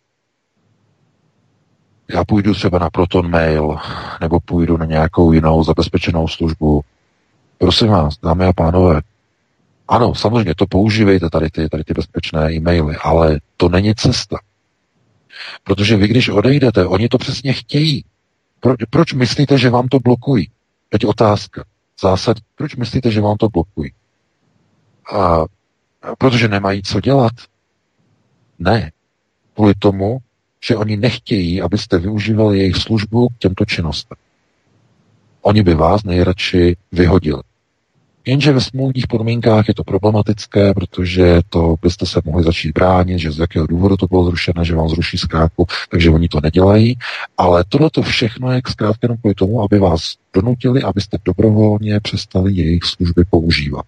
Protože vy představujete jenom tu desetiprocentní skupinu odporu. To alternativ. Těch, těch, těch 10%, o kterých jsme hovořili minule nebo před minulou. Více těchto lidí není. A oni vás nepotřebují. To znamená, že tím, že odejdete, tak jenom způsobíte to, že oni budou mít méně práce a oni takzvaně si zamnou ruce, no konečně pryč, konečně vypadlo. Tohle to nedělejte. To znamená, když máte seznam, tak požadujte, aby ten seznam vám neblokoval. Když máte centrum, požadujte, aby vám neblokoval. Vy tam prostě máte tu schránku a vy chcete, aby ta schránka fungovala tak, jak má. To znamená, neustupujte ze svých práv. To je důležité. Tím, že odejdete a někde jinde si vytvoříte službu, tím ustupujete ze svých práv.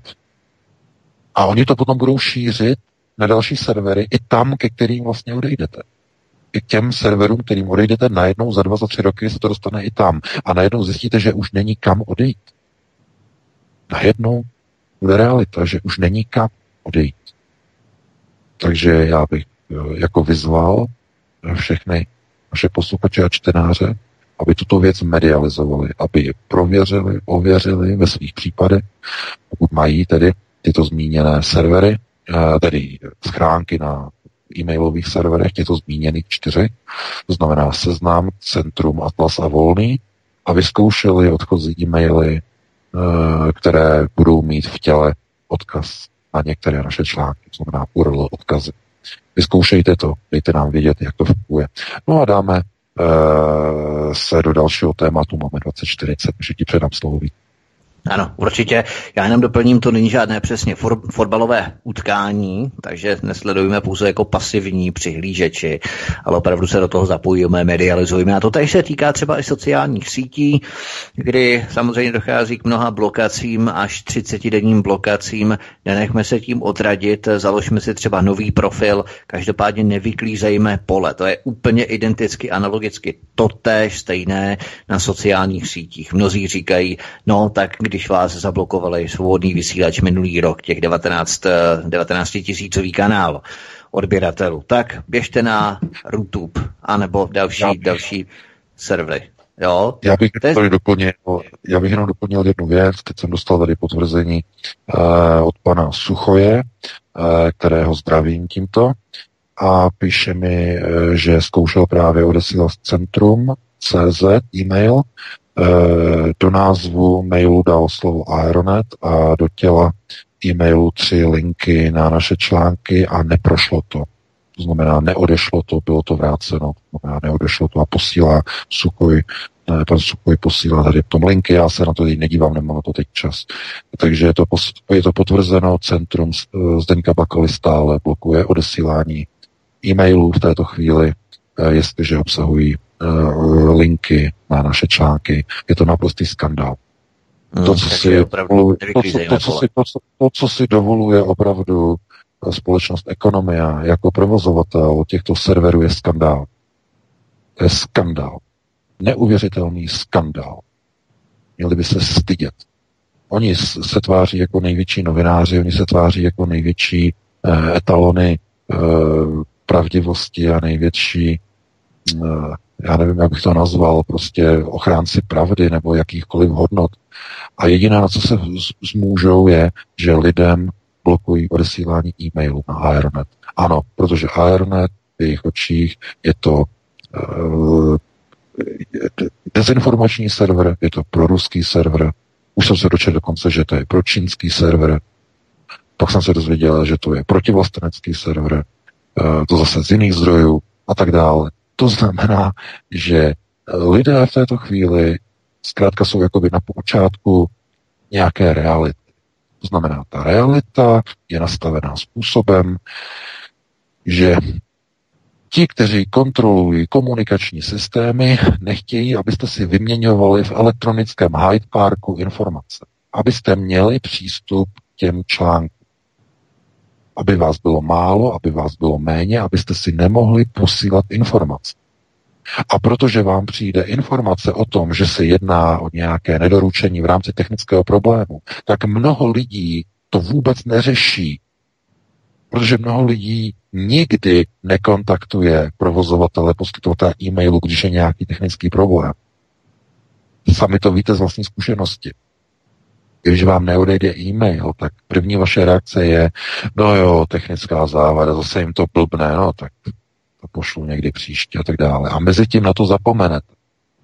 Protože je to jednorázové poslání toho článku. To není důležitá věc. Když budete chtít někomu napsat, že e, například někdo bude Marie, bude chtít kontaktovat Karla, Karle, přijeď, tátovi je špatně, něco s ním je to znamená, je to kritická věc, tak na to nezapomenete. Nezapomenete na to, protože víte, že to je kritické a budete se snažit ten e-mail odeslat pravidelně každý, každou půl hodinu a pořád dokola, jako blbý, budete se snažit odeslat a pořád vám to bude říkat, že to neprochází, tak se naštvete a zavoláte na uh, telefonní linku, na podporu, proč to nejde a začnete to řešit. Ale ne v případě přeposílání linků na zajímavé články ty nemají životně důležitou prioritu. To znamená, vy tady čtete zajímavý článek, vás napadne jednorázová myšlenka. To je zajímavý, to by zajímalo můj, mojho kamaráda, já mu to hodím do e-mailu, ať si to přečte. Jdete na e-mail, hodíte mu to tam, odešlete a najednou se to zvrátí, že technická chyba, řeknete, co to je, a chyba, no. No, tak já mu to pošlu příště, nebo mu to řeknu a už a kašlete na to. Se k tomu nevrátí. Protože po druhé už mu to poslat nebude, takže to není důležité, chápete? To je psychologie v tom zabudovaná. Po druhé už to s ním nezdílíte, protože na to zapomenete. Protože jakmile to neodešlete jednou, tak co uděláte? Co budete dělat od té chvíle? Budete se snažit to znovu posílat, znova a znova? Ne. Půjdete na další článek, na internetu budete číst jiný článek. Půjdete na další server, čtete další článek. A mezi tím zapomenete na to, že jste chtěli něco odeslat. To znamená, je v tom zabudovaná psychologie. Jim stačí simulovat proces, kdy zablokují odeslání e-mailu a svalí to na technickou závadu a vědí ze svých statistik ti provozovatelé serveru, že 98% těch lidí už nikdy ten link se pokoušet odesílat nebude v tom daném místě v té dané chvíli, protože budou mít nějakou jinou práci, jiné starosti. A tím se eliminuje rozesílání těchto proruských serverů. Takovýmhle jednoduchým trikem. To znamená, jim stačí tohleto nasimulovat. Tuhle chvíli. Chápete? To je dokonale promyšlený koncept. Naprosto dokonalý. Jenom teprve ve chvíli, kdy se, kdy se lidé v tom začnou vrtat, tak jenom tehdy je šance, že se něco, tako, že se něco změní a že něco se vyřeší. Takže takhle já bych to uzavřel a e, předávám ti slovo Vítku, pustíme se do dalšího tématu. Greta Thunberg to minulý pátek rozbalila v Hamburgu na demonstraci před 60 tisíci lidmi. Znovu varovala před klimatickou krizí, znovu vytáhla své číslo o kradení budoucnosti dětem, ale když čtení z papíru skončilo a chtěla divákům poděkovat a sama dodat z hlavy vlastní myšlenky, tak jí pořadatelé zarazili a musela jim vrátit mikrofon a vypoklonkovali jí z pódia. Tohle už není ani průhledné, to je trapné, sehrané, zinscenované, umělé a hlavně nedůstojné. Co z té holky vyroste? Jak dlouho bude lidem v pozadí těchto akcí dělat poslušnou marionetu. Eh, jak vypadalo VK to její vystoupení a hlavně ten závěr, protože to bylo opravdu fiasko, jakým způsobem to skončilo. Já si vzpomínám právě i na dokument, eh, respektive na rozhovor v BBC, kdy tam byla tisková konference a jí kladli, kladli nějakou otázku, teď si nepřes, eh, teď už si nevybavím, opravdu byla to nějaká jednoduchá otázka, ona to také měla uh, mluvit z paměti, nebyla schopná asi minutu tam něco koktala a potom následně tedy řekla, pokud má někdo i třeba i další dotazy, anebo nemusí se ptát pouze jí, ale můžou se ptát třeba i e, lidí, kteří tam byli s ní. to znamená, že ona fakt není schopná nic mluvit v podstatě opravdu z hlavy, když to nemá napsané. Ano, je to ten přesně tenhle ten mm, důvod, ale pozor. Ona na, té, na tom pódiu v tom Hamburgu, ona chtěla něco říct, ona tam byla takzvaně pozitivní, ona byla pozitiv, a chtěla lidem poděkovat za to, že jí tam tleskají. Tady těm lidem s tím Aspergerem eh, to jako pomáhá, to z toho důvodu, že se cítí jako dobře, více-méně, dalo by se říct, jako mezi svýma. A když vidí jako ten aplaus, ten úspěch, tak má jako potřebu se s nima sdělit, eh, podělit s těmi lidmi o své zážitky. A ona skončila projev a ona začala jet, eh, že prostě je strašně pyšná na to, že tam je s nima a chtěla pokračovat, ale pořadatelka ji zastavila, něco jí tam řekla, to nebylo slyšet a ona se na ní otočila. Eh, ona jí to řekla, ona řekla jako, že jo, že tohleto a strojeně naučeně řekla, a to nebylo úplně dobře slyšet. Já eh, jsem si to trošku odfiltroval a on řekla, I'm gonna hand it over to you. Já vám to předám. A dal jí mikrofon. Předám vám mikrofon. I'm gonna hand it over to you. A to je, to je ten, právě ten uh, postup těchto těch nemocných lidí s Aspergerem, že poslouchají autority. Silné autority. To znamená, ta pořadatelka řekla, takhle, jako jo, že končí, že už nemůže mluvit a ona poslušně, jo, tady a předám mikrofon a odešla.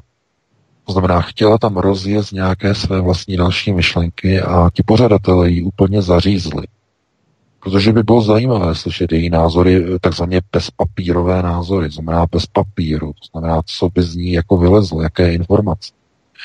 A ne, není jí to vůbec dovoleno. No, no, tady v Německu na alternativě to, to, to bylo hlavní téma, že e, prostě zablokovali prostě Gretu, nenechali jí prostě domluvit se jako na to, jaká ona je celebrita, je to naprostý skandál, ale zjevně je to tak naplánovaný, aby ona se naprosto ani jedním jediným slovem neodchýlila od předem schváleného skriptu. To znamená, aby ona pouze tlumočila všechny ty informace o těch parametrech a o těch eh, uhlíkových stopách a o těch eh, teplotních parametrech přepočtu na uhlíkové metry jednotlivých vlastně jednotlivých metrů krychlových CO2 a tak dále. To znamená, všechno to má přesně naučené, přesně to má napsané a přesně takhle to musí tlumočit přesně tímhle tím způsobem. A ona, když něco by chtěla říct navíc, ona nemůže. Ona nesmí, protože je strach, že by zdiskreditovala celou tu organizaci Fridays for Future. Že celé by to kompletně zdiskreditovala, že by tam plácla někde nějaký blábol že by, nedej bože, tam řekla něco, co by znělo dětsky, nebo dětinsky, nebo uh, mládežnicky, teenagerovsky. To znamená, že by najednou z té glorioly se stala jakoby, jako úplně někdo jiný, kdo je neprofesionálně postavený. Její gloriola je na tom postavená, že ona je posunutá ve vývoji někam, že je prostě jako jako, jako nějaká, jak, nějaký nadčlověk, který prostě má schopnosti, vidí e, barvu CO2, jak lidé vydechují a tak dále, tak dále, což ona může mít, to pozor, to e, tady ti lidé tohle to můžou vidět e, přímo jako vizuálně, že vidí prostě takový ten, ten žlutý dým. Ona říkala, jako, že vidí jako žlutě. Její matka říkala v tom rozhovoru, že, že eh, Greta povídala, že vidí jako žlutý vydechovaný tým, jako CO2. A eh, tohle to ona má okolo sebe jako vybudované, tuto auru, a ta je kultivovaná. To znamená těmi médii, tím mainstreamem, to znamená je stavěná na, na úroveň jakoby e, nějaké vyšší bytosti, která prosazuje tuhletu takzvaně eh, protioteplovací klimatickou agendu. A ona ale nesmí vypadnout z role, ona musí být neustále pod dozorem, musí mít neustále papír v ruce a když nemá papír v ruce, tak ochranka, kterou má okolo sebe, to bylo to video, to je na YouTube, eh, toho amerického novináře, který vlastně za ní jel do Švédska. Eh, chtěl s ním dělat rozhovor a oni mu to nedovolili, tam byla ochrana, byli tam bodyguardi a nakonec se mu podařilo s ní pro, prohodit jenom asi pár slov, eh, že ona mu říká, že si ho pamatuje z Edmontonu, z Kanady a on si ji na něco chtěl zeptat a ona mu neodpověděla.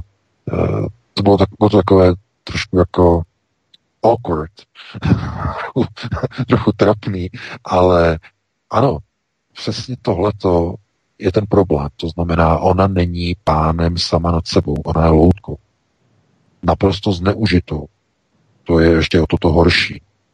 Ale zkrátka, oni si ji vybrali, její rodiče, co je nejhorší, to není práce e, nějakého cizího globalisty, který by přišel a my jsme si vybrali vaši dceru, kterou použijeme pro naší e, klimatickou agendu, ne, ne, ne, její rodiče to z ní udělali, její rodiče ji do toho navrtali a globalisté si toho potom jenom všimli. Konkrétně, eh, jistě víte, jak ona se takzvaně udělala, nebo kdo ji udělal.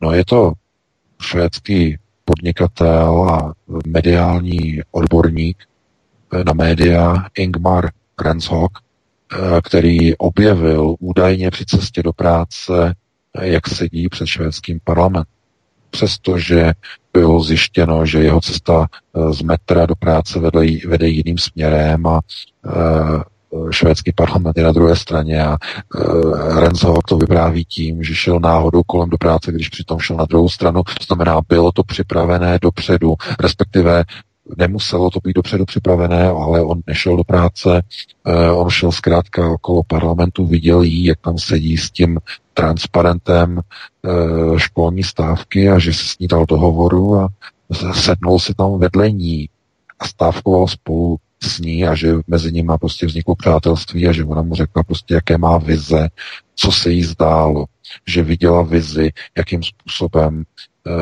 prostě planeta umírá, jak lidé, lidé se drží za hrdla, jak se dusí. To je mimochodem právě ta vize z kapitoly 6 syndikátu.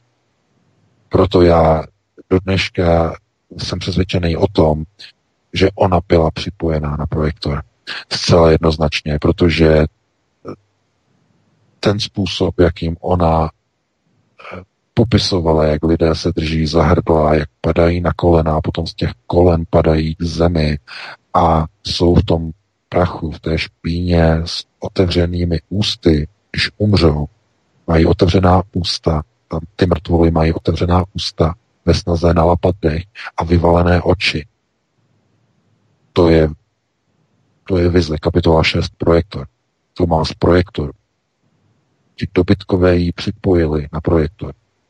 Nemocnou holku z Aspergera na zařízení, které navíc v kapitole 6 zřejmě ani neměla žádnou průpravu, neměla první, druhou, třetí kapitolu postupně na frekvencích, že by ji zvyšovali projekci vůbec, myslím, rovnou na šestku ji připojili a ona viděla, co se může v určité iteraci stát s naší planetou třídy G. To je iterace, která zřejmě byla nastoupená. Vypadá to, že byla nastoupena tato iterace, ale to jako není úplně dané, že to tak bude, protože těch uzlů, rozhodovacích uzlů v té iteraci je hned několik. To je mnoho uzlů. Znamená, to není přímo ještě teď dané, že to opravdu tak bude, ale je k tomu nakročeno. A e, samozřejmě, že její mozek tohleto nez, nezvládne a nevezme to e, klidným způsobem. Pro ní je to dané. To znamená, ona se bojí té budoucnosti a začala prostě být z toho úplně vykoléná, začala stávkovat a její rodiče uh, jsou ti, kteří zatím stojí. Já se snažím získat o jejich rodičích informace, mám nějaké, je to nadějné, ale zatím ještě nic jistého, ale vypadá to, že minimálně její matka má napojení na lidi z 80. let. Jste slyšeli možná název čarodějnice z Greenhand Common. Pokud jste žili v 80. letech, tak víte, kdo to byly čarodějky z Greenhand Common. To byla komunita žen ve Velké Británii, které eh, demonstrovali proti americké vojenské základně, kde byly uskladněny. Greenhand Common byla americká základna ve spolupráci s Brity, Brité, Britové tam také byli, eh, kde jsou umístěny jaderné zbraně. A členy eh, tady té organizace čarodějnice z Greenhand Common byly členky Bohemian Grove, to znamená Illuminati. A matka Grety je blízká nebo velmi blízce spojená se dvěma představitelkama z 80. let z Greenhankovo. Proto já si myslím, že eh, pokud oni připojili Gretu na tady to zařízení, tak to bylo v rámci Bohemian Grove. Zřejmě. A to je něco jiného, protože podle mého názoru to jsou, to jsou úplně jiné procesy. To není tak, že se připojí na nějaké zařízení, jenom je, to není jenom jeden způsob. Jo, to znamená ta indukce elektrotechnická, indukce mozkových sfér a filtrů. Jsou i jiné postupy uh, pro připojení. Uh, jsou to démon, démono, demonologické, bych řekl, postupy připojování které probíhají trochu jinak. E, jsou i postupy, které se používají prostřednictvím e, hypnozy a zvuku. To znamená takzvané tantrumické e, připojování, což je, to je dokonce to je velmi nebezpečné, protože ti lidé se nemusí potom nakonec dostat ani zpátky. Jo, ale to, myslím si, že to nebudeme tady probírat. Ale když se podíváte na Gretu, to není tak, že ona by něco hrála, inscenovala. Ona opravdu to viděla. To je důležité tady říct. Ona kdyby to hrála, byla by nějakou loutkou, to znamená vyjde na pódium a tady hraje prostě chudinku a potom v pódiu by byla prostě celá veselá tam by prostě se bavila s desítkami, stovkami kamarádů, prostě jak s každým prostě takzvaně v uvozovkách prostě vymetla, tak to by bylo něco jiného, ale ona opravdu je úplně stoická, ona je vytěšená a ona opravdu tyhle ty věci viděla. To znamená, já jsem přesvědčený, že tohle je práce její matky. Toho otce si myslím, že On je sice také aktivista ekologický velký, ale tohleto, myslím, pochází od její matky vzhledem k tomu, že ona je v úzkém spojení eh, s těmito bývalými aktivistkami z 80. let, eh, s takzvanými čarodějnicemi z Greenhand Common eh, z Velké Británie. To je, myslím si, ta hlavní asi linka směrová, kterou vlastně já pátrám a snažím se zjišťovat další informace o tom, jestli tedy její matka je e, zasvěcená, to znamená, jestli je členem Illuminati, e, to bych dokonce typoval, že by mohla být členkou Bohemia Grove, ale to proto není jistota, protože v Skandinávii je mnoho e, loží Illuminati, mimochodem, skandinávských.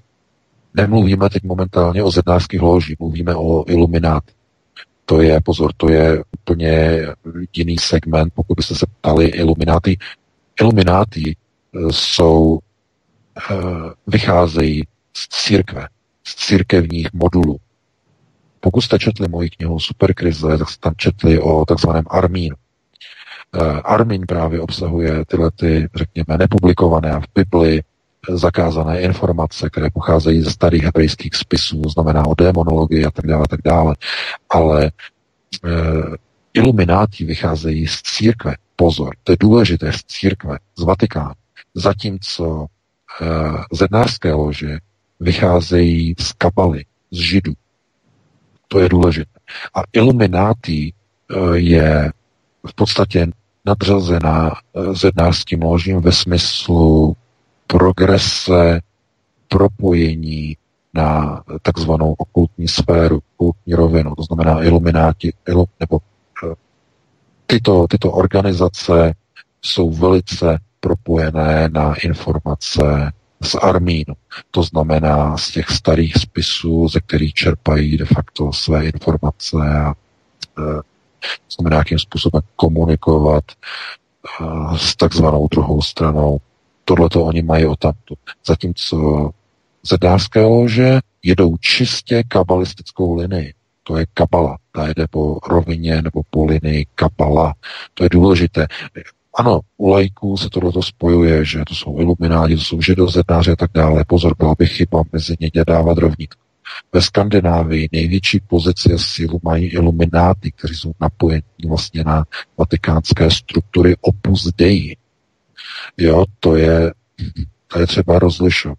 A jejich používání například e, starých vikingských run, to není něco, že oni by znesvěcovali, řekněme, takzvanou čistotu nebo cestu boží, e, onu práci, to znamená, že by se snažili jakoby nějak znehodnotit opus Dei, ale tohleto je, že vikingské runy mají právě tu, tu sílu, která posiluje ty elementy, které pomáhají komunikovat, řekněme, s těmito jinými sférami. Především mluvíme o takzvané astrální rovině. A to bychom přecházeli úplně do, jiné, eh, do jiného oboru, než je politika. Nicméně pozor. Nejvyšší vysoká politika takzvané vyšší a nejvyšší procesy řízení jsou celé o okultismu, dámy a pánové. Úplně celé. To není tak, že politika by byla odpojená od okultismu. Ano, dole, ano, dole jistě. Na úrovni e, Kalousek a na úrovni všichni ostatní, to je, to je to, to dole, kde prostě nic nerozhoduje, nic důležitého. Ale ta nejvyšší politika, to znamená globální systémy řízení, nejvyšší procesy řízení, jsou celé řízen, řízené v okultní rovině. Nikdo neusedne do řídících pozic, kdo neprošel rituály Bohemian Grove. Nikdo neusedne do bankovních hrad, kdo není členem Bohemian Grove. Nikdo neusedne do čela centrálních bank a Evropské centrální banky, pokud není buď tedy součástí Bohemian Grove nebo jiných ilumináty klubů a nebo zednářských loží, pakliže se jedná o Dům Sion. Dům Sion zásadně odmítá uh, větev ilumináty. Zásadně odmítá. Proč, z jakého důvodu? Na to by bylo se na dlouhou diskuzi, na to nemáme teď čas. Rozeberu někde jindy. Takže tohleto, ta Greta je nastavená zkrátka jako pracovní nástroj a její vlastní rodiče, předpokládám hlavně matka, ji k tomu použili. E, to je něco neuvěřitelného. Můžeme se potom dohadovat, jestli ta je taková bezcitnost, ale je to oddanost řádu.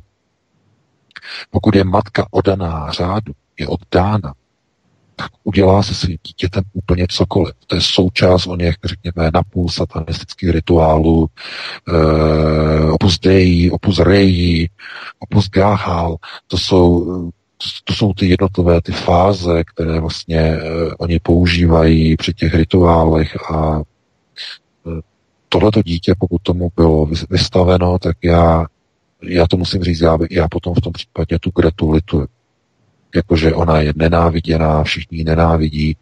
Pokud tímhle tím prošla, tak já jí lituju tu holku. Protože to je nelidskost, co s ní zřejmě, neříkám, že určitě, ale zřejmě, co provedli. Takže já bych tady to uzavřel, máme 21.06, dáme si přestávku nějakých 6-7 minut a e, pustíme se přestávce do telefonických dotazů. Co říkáš, Vítku? Určitě dáme dvě písničky a potom se pustíme na vaše dotazy, milí posluchači, takže se nachystejte. Prosíme co nejstručněji, aby nám potom nějací další lidé neláli eh, na e-mailech, eh, že tady necháme vypovídávat eh, některé a nedostane se potom na mnohem více telefonátů. Takže prosíme poněkud stručnou formou, takže písnička je na cestě a po ní pokračujeme. Hezký večer. Nezapomeňte se prosím přihlásit k odběru tohoto kanálu svobodného vysílače, abyste nic nezmeškali. youtube.com lomeno c lomeno radio sv studio tapin radio. Dejte si prosím odebírat tento kanál kliknutím na červenou ikonku v horní pravé části obrazovky s nápisem odebírat a zaškrtněte také symbol zvonečku, abyste byli informovaní o nahrání každého nového pořadu. Tím také nepřijdete o čerstvé premiéry a rozmanité kauzy, které můžete dále sdílet na sociálních sítích. No, eh, pomalučku tady nastává okamžik, kdy otevřeme eh, naši telefonní linku.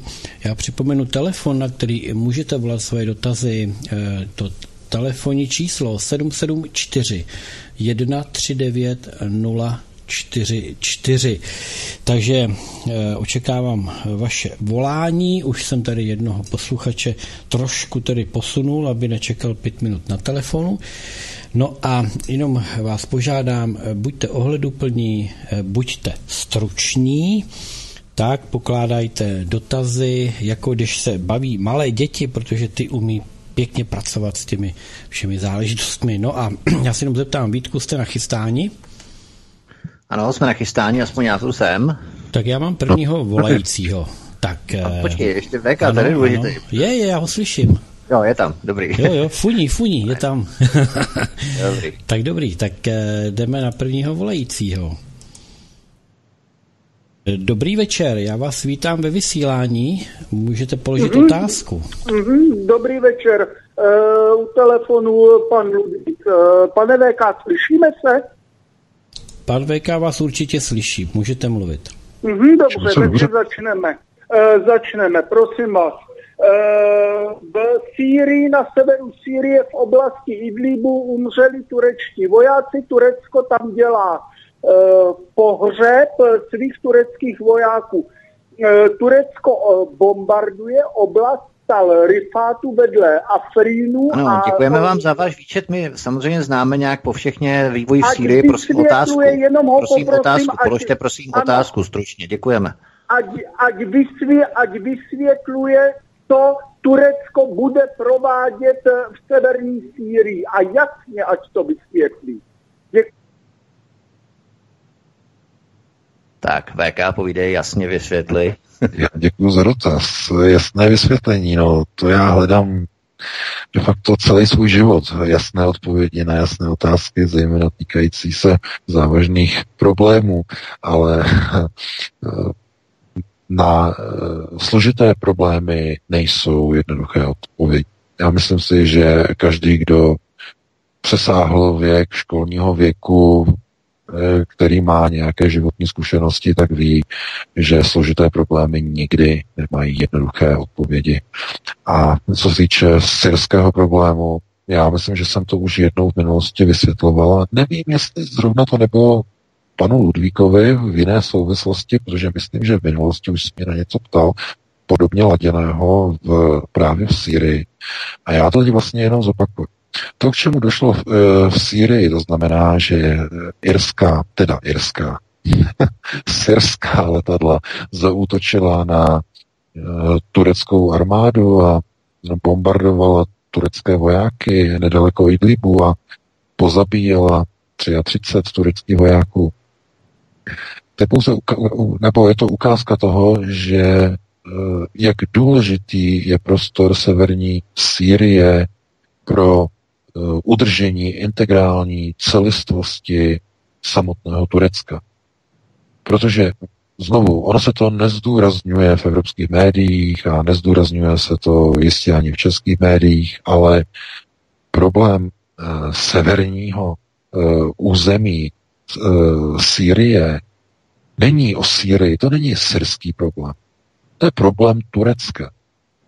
Turecko má totiž obrovský problém s udržením vlastní územní integrity.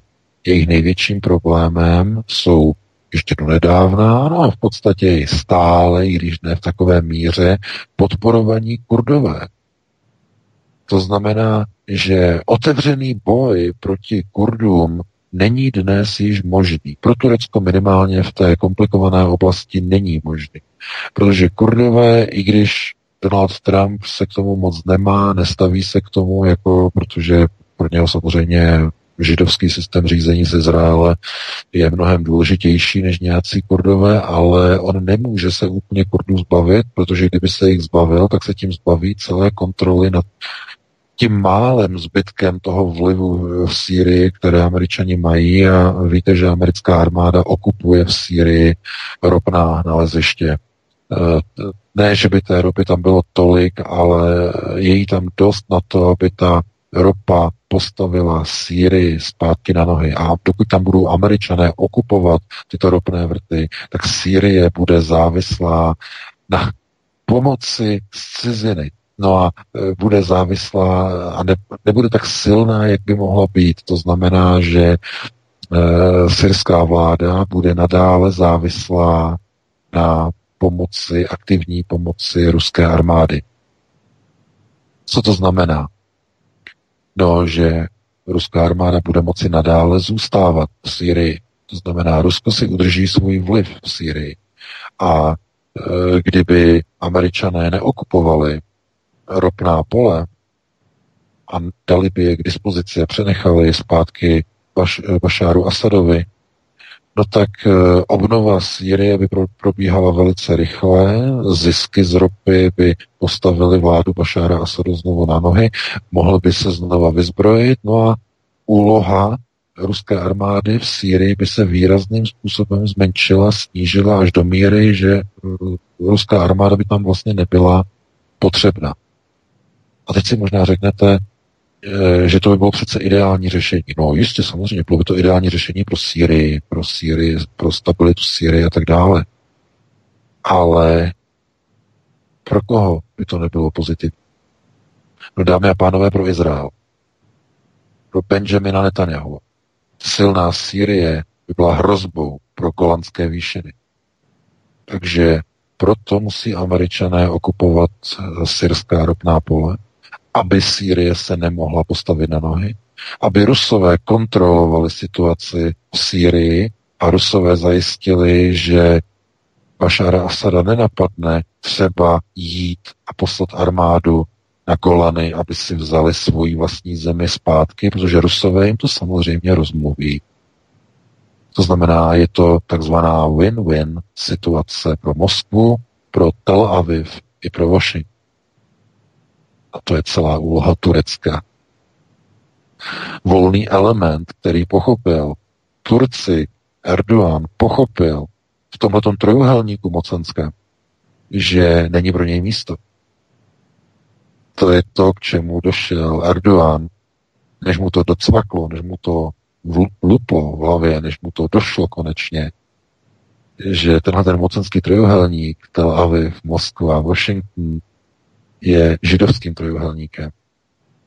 A jestli něco Erdogan není, tak je žid. Tím opravdu Erdogan není. To znamená, on se stal, on se nechal manévrovat do situace, kdy Sýrie de facto je pod kontrolou Izraele, potažmo ne přímo, zdůraznuju ne přímo, ale skrze Rusko a skrze Spojené státy pod kontrolou Izraele. Proto Izrael mohl v březnu loňského roku anektovat Golany už bez obav z, ze syrské odvety. Všechno tudíž takzvaně e, cvaklo a zapadlo do sebe a tento stav je třeba udržet z jejich pohledu, z pohledu tohoto mocenského trojuhelníku. A Erdogan v tom trojuhelníku je čtvrté kolo uvozu, nebo páté kolo, jak se na to budete dívat, ale zkrátka je tam navíc. A je mu jasné, že jestli někdo se bude snažit eh, postoupit do druhé fáze, tak po destabilizaci Sýrie přijde destabilizace dalšího nepřítele Izraele v oblasti a to je Turecko. Erdogan to ví, Erdogan to tuší, proto nechce nechávat nic na náhodě a vstoupil do severu Sýrie. To znamená, ta situace je mnohem komplikovanější a sami vidíte, že na tady tu otázku zdaleka neexistuje jednoduchá pověď. Takže tady to bych uzavřel a dáme prostor dalšímu volici. Tak máte prostor položit svoji otázku. Dobrý večer. Dobrý večer, Lenka. Já bych jenom dodala k tomu, co říkal pan VK. A odnese to Evropa, protože Erdogan nám eh, sem vypustí ty uprchlíky, co tam má. To ano, jako ano. nechápu, proč to udělal. Jako no, se s tím nechal slyšet, přesně tak. To je pravda, ano. No, no ale počkejte, já jsem se chtěla zeptat, teď jsem to zapomněla. Jo, jak pan Vek říkal, že koronavirem netrpějí nebo že ho nemají malí děti, protože nedisponují penězma. Ale když ty malí děti to přeci můžou dostat od těch dospělých, kteří penězma disponují. Přeci rodiče to na ně naprskají ve škole nebo v MHD. To musí být něco jiného než peníze. No já děkuji, já, já, já rozumím, jako kam míříte, Jo, tak já ale... to položím a jdu poslouchat, jo? Hezký dobře, večer. Dobře, dobře. No, děkuji za dotaz. To do toho je třeba, samozřejmě, protože to logická otázka, tak to je třeba zdůvodnit a zdůraznit, že ten transport, ta mechanika toho viru je právě dosud neproskoumá. To se pořád neustále opakuje. To znamená, je opravdu, a o tom se bavíme pořád celou dobu, to znamená, je to opravdu nemoc, která je přenášena tím, že někdo na někoho vyprskne? A že někdo někde kašle, to znamená, je to opravdu tou kapénkovou nákazou, to znamená tím aerosolem vykašleným, jako dá se to předpokládat, že by to mohlo být. Ale proč ty děti nejsou napadeny? To znamená, tohle je otázka toho, že nejprve je třeba vědět, jaká je skutečná mechanika transportu tohoto viru. A pokud ta mechanika je navázána na bankovky, je velmi pravděpodobné, že ta mechanika nepochází eh, přímo z toho hlavního podezřelého směru, to znamená takzvaná aerobní eh, infekce, to znamená vzduchem se to přenáší. Je možné, že je to kontakt. Kontakt to znamená ruka, ruka, pusa, obličej. To je ten kontakt. A nic jiného. To znamená, tenhle tady, tady ten mechanický přístup. A jistě víte, je to psychologicky prokázané, že člověk si za den v průměru, někdo více, někdo méně, Ale v průměru si člověk, dospělý člověk, za den sáhne na tvář svojí rukou 150. 150 krát. A nejčastěji do oblasti nosu, pod nosem a okolo rtu a na oči. To je nejvíce. Takže ta mechanika by potom opravdu ukazovala na to, že protože ty děti nemají přístup k těm penězům, k tomu pravidelnému styku s těmi penězi, ale dospělí ano, tak ta nemoc je šířena právě tímto dotekovým způsobem. Proto víte, že když vždycky vypukne jakákoliv nemoc, jakákoliv nákaza, tak hned všichni mají jasno a vědí, roznáší se to tak a tak a tak a tak, musíte dělat to a to a to a to. No a podívejte se do čínských ulic, co oni tam dělají. Oni tam chodí s těma stříkačkama a co oni dělají? Oni postřikují povrchy chodníků, oni ostřikují zábradlí, ostřikují boky stromů, jo, kmeny stromu ostřikují, a dokonce rozprašují do vzduchu uh, tu dezinfekční látku. Vypouštějí dezinfekci do kanalizací, protože ten virus prý se dostává do kanalizace z výměšku, to znamená uh, ze stolice a tak dále, to znamená přímo do kanalizace. Uh, co to znamená? že se to šíří úplně jakoby všude, anebo oni vůbec netuší kudy. Buď všude se to šíří, anebo netuší kudy, zkouší, hledají, testují. Já vás upozorňuji, že daleko horší situace je ta druhá. Že by netušili, nevěděli, jak se to šíří.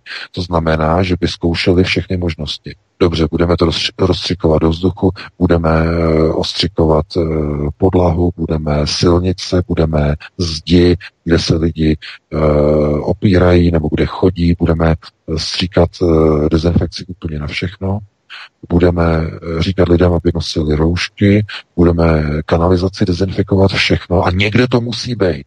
Někde ten přenosový systém musí být, někde na to přijdeme.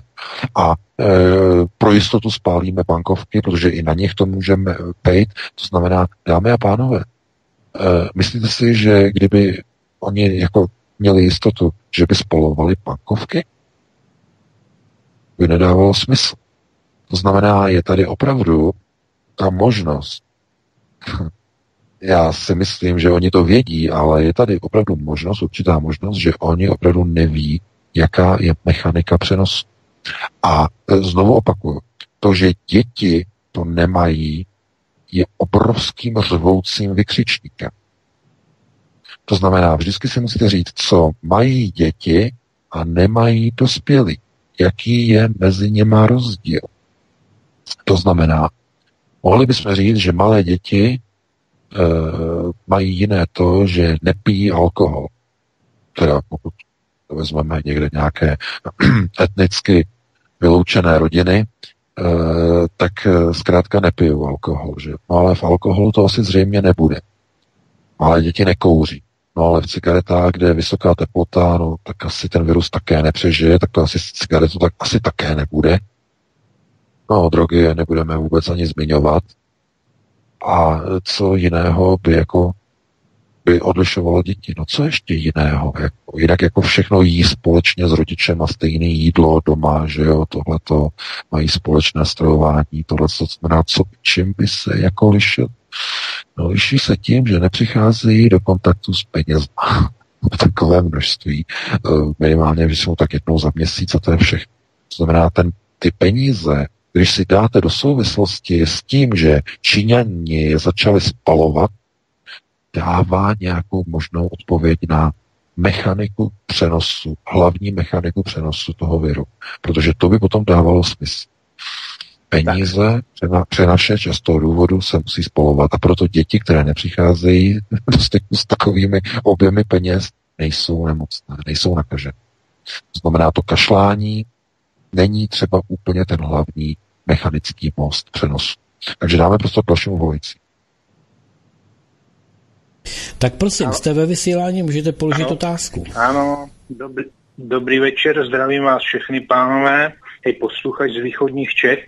Chtěl jsem se zeptat pana VK, jestli nezauž, ne, nezauvažoval o tom, jestli eh, se nemůže taky jednat o nějaký propojení sítě G5, protože když si vememe, že to začalo v Číně v tom Wuhanu, kde vlastně ta síť 5G jede naplno, potom se to přelilo eh, do, do Koreje, eh, taky do těch míst vlastně, kde, kde ta síť jede, do severní Itálie, ten samý příklad, i do toho Rakouska severního, kde se to taky zkouší.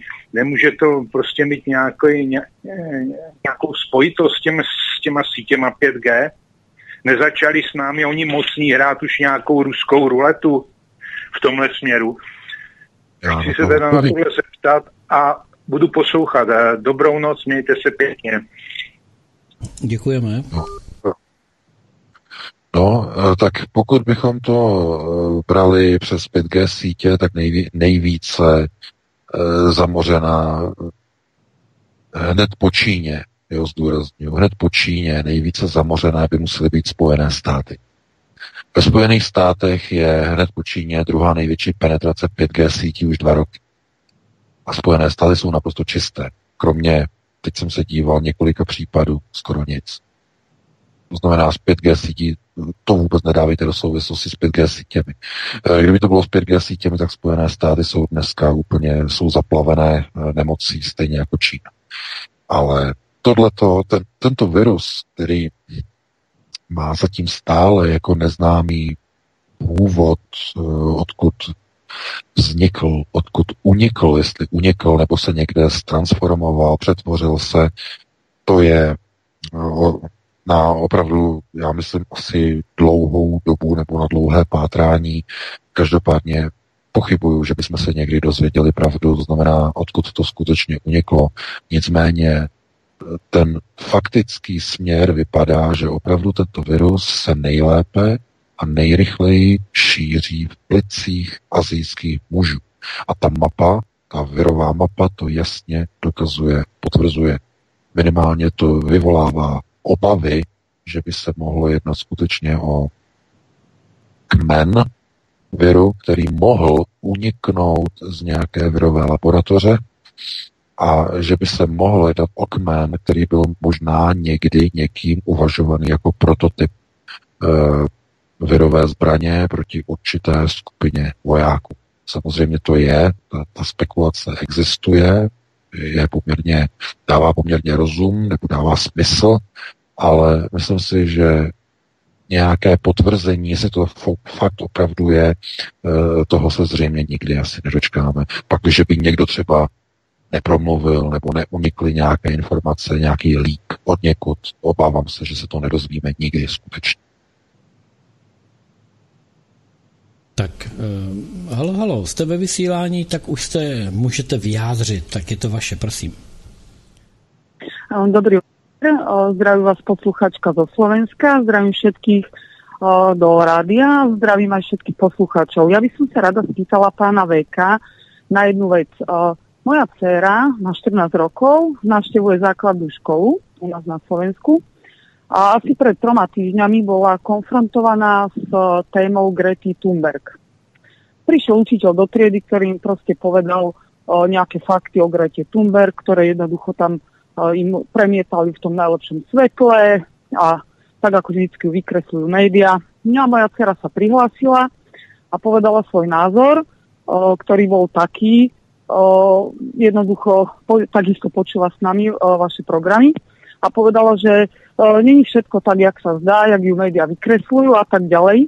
No, neskôr bola konfrontovaná s učiteľmi, predvolali si ju, traja, štyria učiteľia, sedela pred nimi musela im povedať, odkiaľ tieto informácie má a tak ďalej.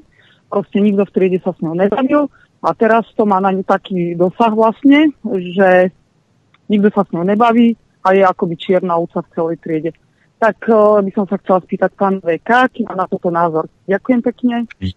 Já děkuji, prosím vás, ještě jestli jste na telefonu, jestli byste mi mohla říct, ano, ano. v jakém městě to je, jaké je to město, prosím vás. Je to město Bratislava. Je v Bratislava. Dobře, dobře. Mm, Áno. Děkuji. Je to mimochodom alternatívna škola, takže dosť sme z toho boli prekvapení s manželom. Uh, prosím vás, ale aj takéto veci sa stávajú. Soukromá škola, soukromá, je to aj soukromá, súkromná, škola? aj alternatívna. Áno, aj súkromná, a, aj alternatívna. Jasně, jasně. Dobře, děkuji, děkuji, děkuji no, za informaci. No. Pekný večer. Taky pěkný večer. Děkujem. No, tak to je síla, dámy a pánové. Vítku, slyšel jsi to?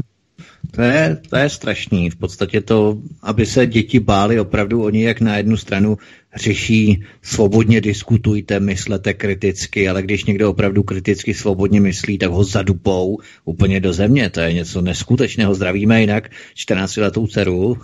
Doufám, že no. na nás nezanevře. Ale je to, je to fakt jako síla. To je to kritické myšlení. To je to kritické myšlení, které do nás pumpují školy. Já bych, řekl jednu věc, jestli, já bych řekl jednu věc, jestli nás tato mladá slečna 14 letá právě teď poslouchá, tak já bych, jestli dovolí, abych jí něco poslal. Eh, nějakou takovou informaci. Přímo jí. Eh, stůj si za svým názorem a sleduj své protivníky, jak se topí ve své neschopnosti argumentovat proti pravdě, kterou jim říkáš. Pokud se tímto budeš řídit, nikdo tě nikdy nedokáže potopit. Nikdo tě nedokáže zesměšnit, protože stojíš za pravdou. Takže takhle, to, takhle bych e, vlastně slečně to chtěl poslat, tuhle tu informaci, protože myslím si, že právě z takových e, dívek a z takových chlapců na školách vyrůstá budoucí generace, v tomto případě slovenského národa. A rodina, rodiče, kteří mají takovéto dítě, by měli být na takové dítě pyš a měli by ho podporovat uh, v této výchově národního ukotvení a hlavně v podpoře vlastního uvažování. To znamená hledání pravdy. Je strašně důležité, že já bych paní takto na dálku poděkoval za to, že poslouchají nás, že přemýšlejí nad informacemi, že jim není eh, jedno, co se děje okolo nich, že jim není jedno, co se děje ve školách, co se děje na pracovištích. Tohle je opravdu velice důležité. Samozřejmě je to pro nás šokující informace, že eh, tato úroveň fašizace se dostává i do úrovně Eh, vztahu učitel a žák. Samozřejmě nás to nemůže jako překvapit úplně až tak eh, do důsledku, protože víme, co probíhá v celé Evropě nebo v celé takzvané západní civilizaci.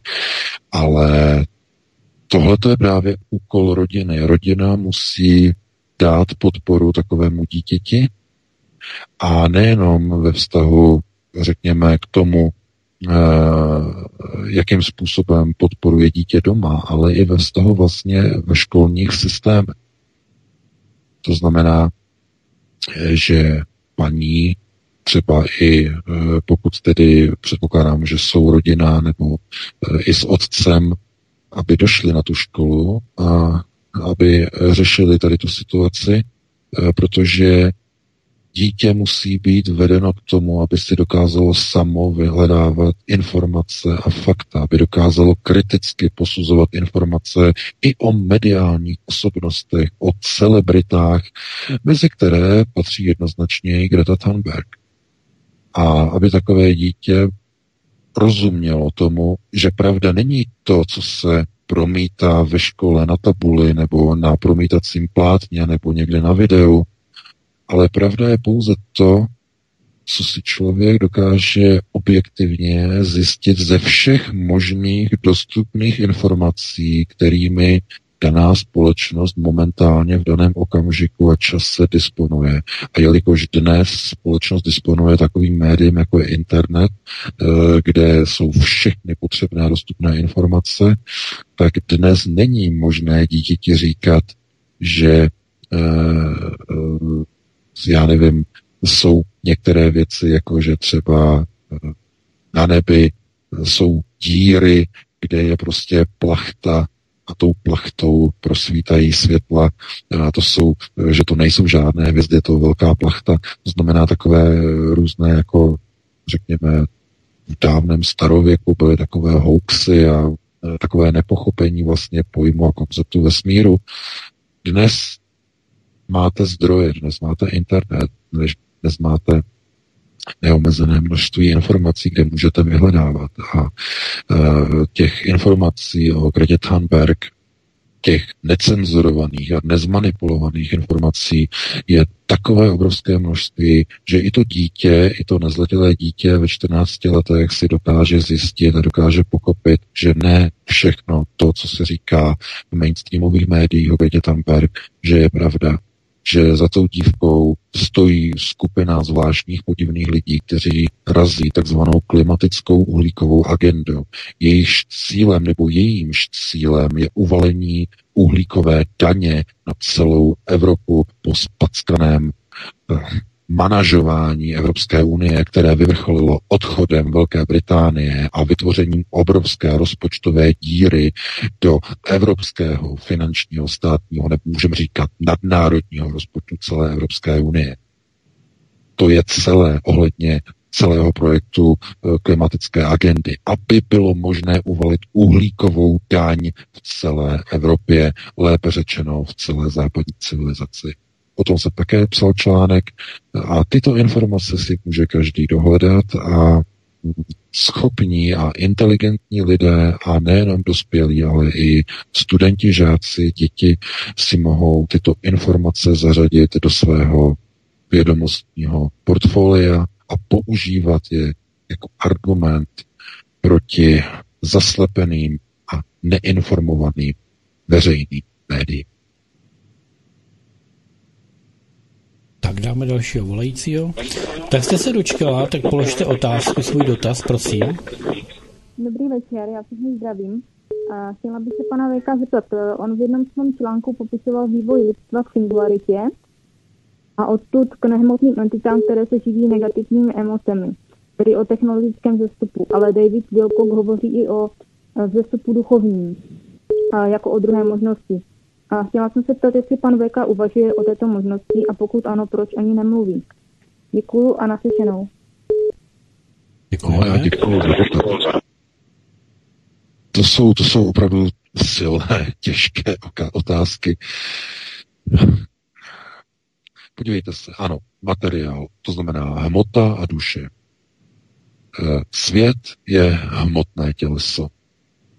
A trtivá většina hmotného světa směřuje k singularitě.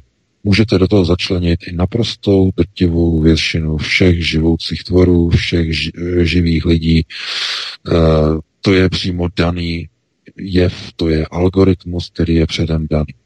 Ten duchovní růst, takzvaný duchovní, to znamená blížení se k onomu duchovnímu přesahu, to znamená odpoutání se, vyžaduje velmi těžkou věc. A to je odpoutání se od hmotných statků, ale pozor v konečném důsledku od samotné hmotné existence.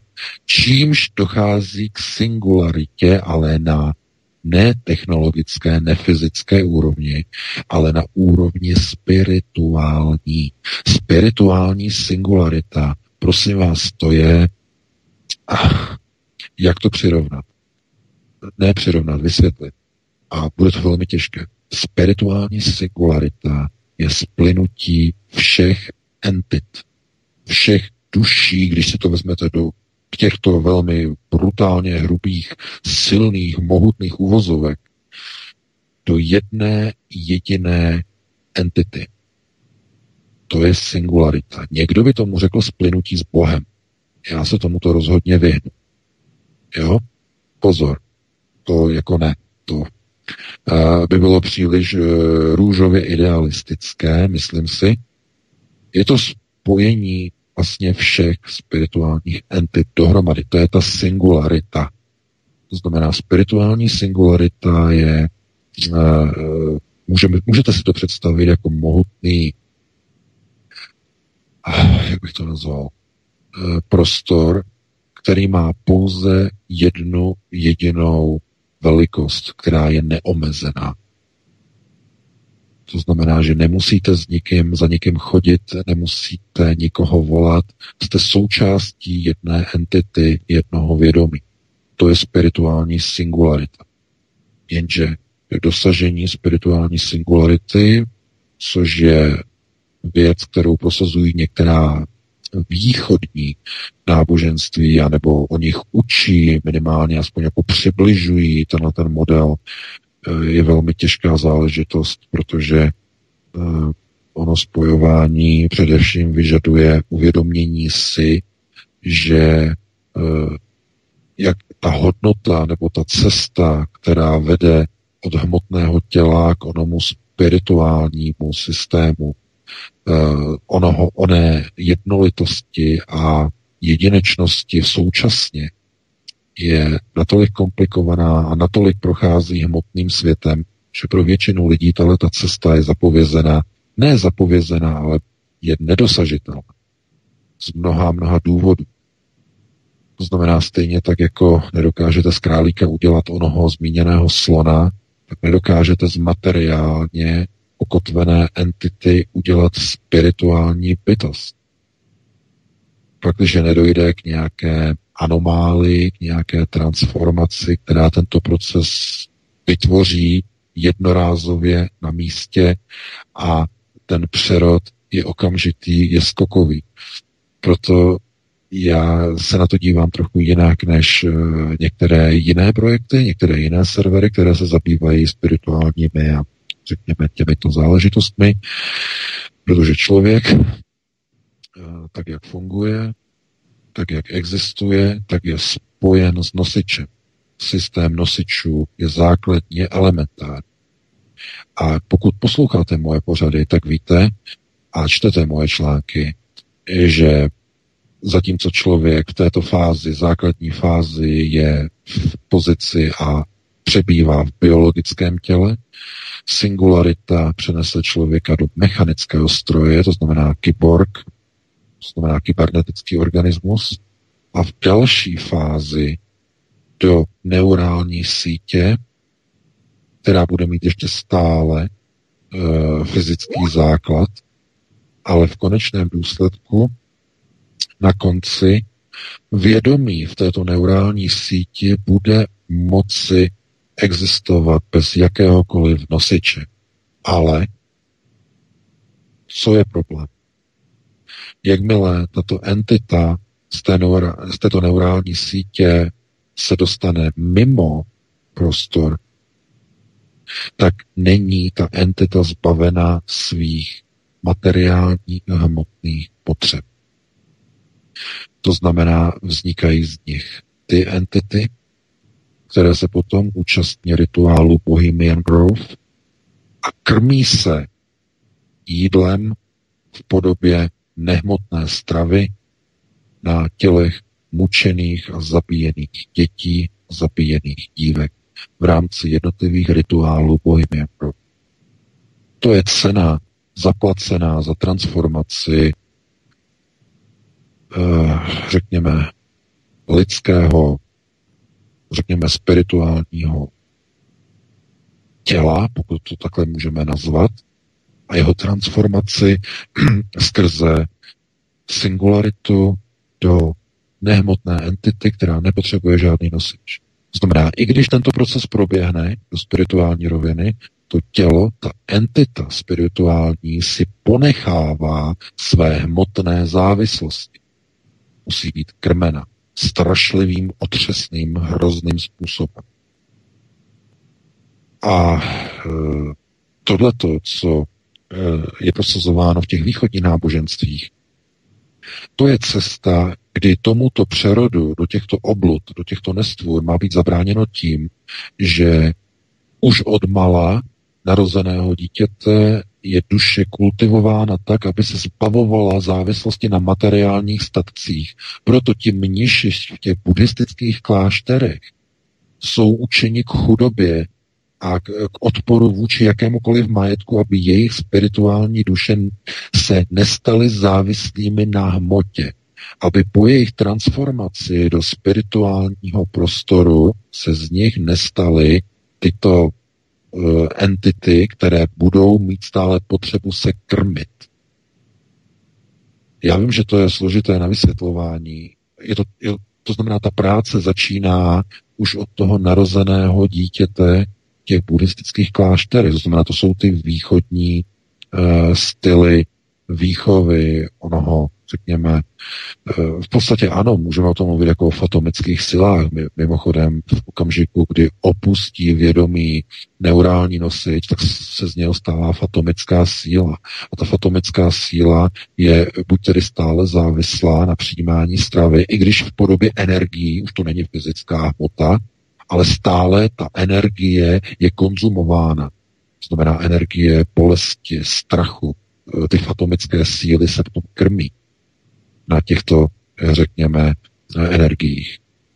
No a toto vlastně, aby tomu to bylo zabráněno, tak to jsou ty spirituální cesty, to znamená takzvané ty dlouhé cesty v buddhistických klášterech, kdy jsou vy, vyučováni a učeni k tomu, aby se zcela odpoutali od materiálního vlastnictví, od materiálních statků, aby jejich fatomická síla, to znamená tomu, dívejte se na to, říkejte duše, můžete říkat duše klidně, jo, klidně můžete říkat, e, aby se zkrátka neupnula na materiální statky. Protože po transformaci by zůstala, nebo po transformaci by se e, z ní stala ona v podstatě fatomická zrůda, přesně ta, která disponuje obrovskou silou, obrovskými vědomostmi, ale stále pociťuje hlad a stále musí být krmena svými poddanými fyzickými uh, spolu, jak bych to nazval, uh, uh, svými lokaji. To znamená, že ti, kteří přivádějí malé děti na tyto oltáře, kde je potom upalují zaživa v rámci jednotlivých rituálů.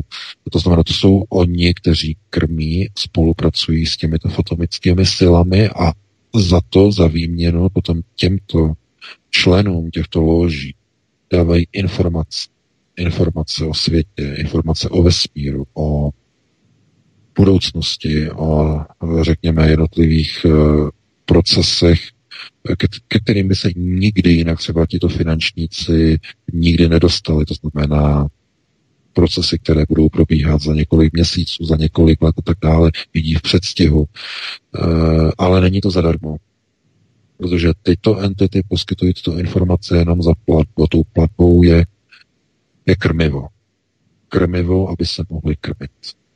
Ale to už je na, říkám úplně jinou eh, část eh, nebo na jiné téma našeho povídání musíme dát prostor dalšímu volajícím, protože to, to, tohle to jsou opravdu velice silné, eh, složité, komplikované dotazy. Já se mluvám, že to takhle velice podrobně rozebírám, ale musíme se pustit do dalšího volajícího.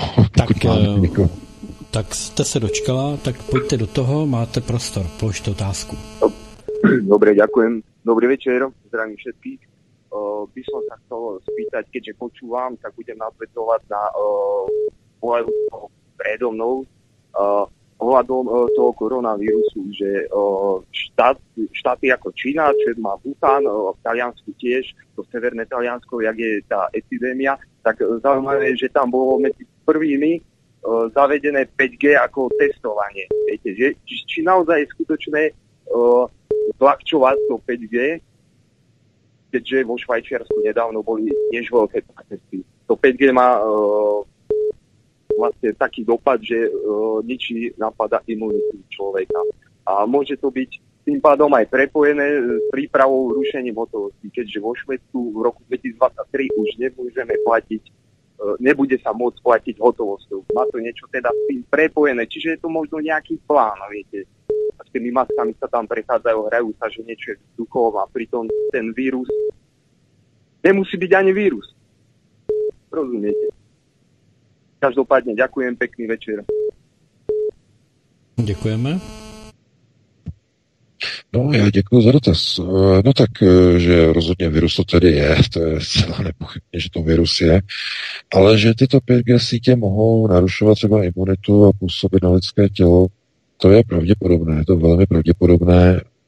konec konců ani to nemusí být sítě 5G, už dnešní sítě starších generací 3G, 4G mají, mají velice negativní vliv na zdraví některých lidí.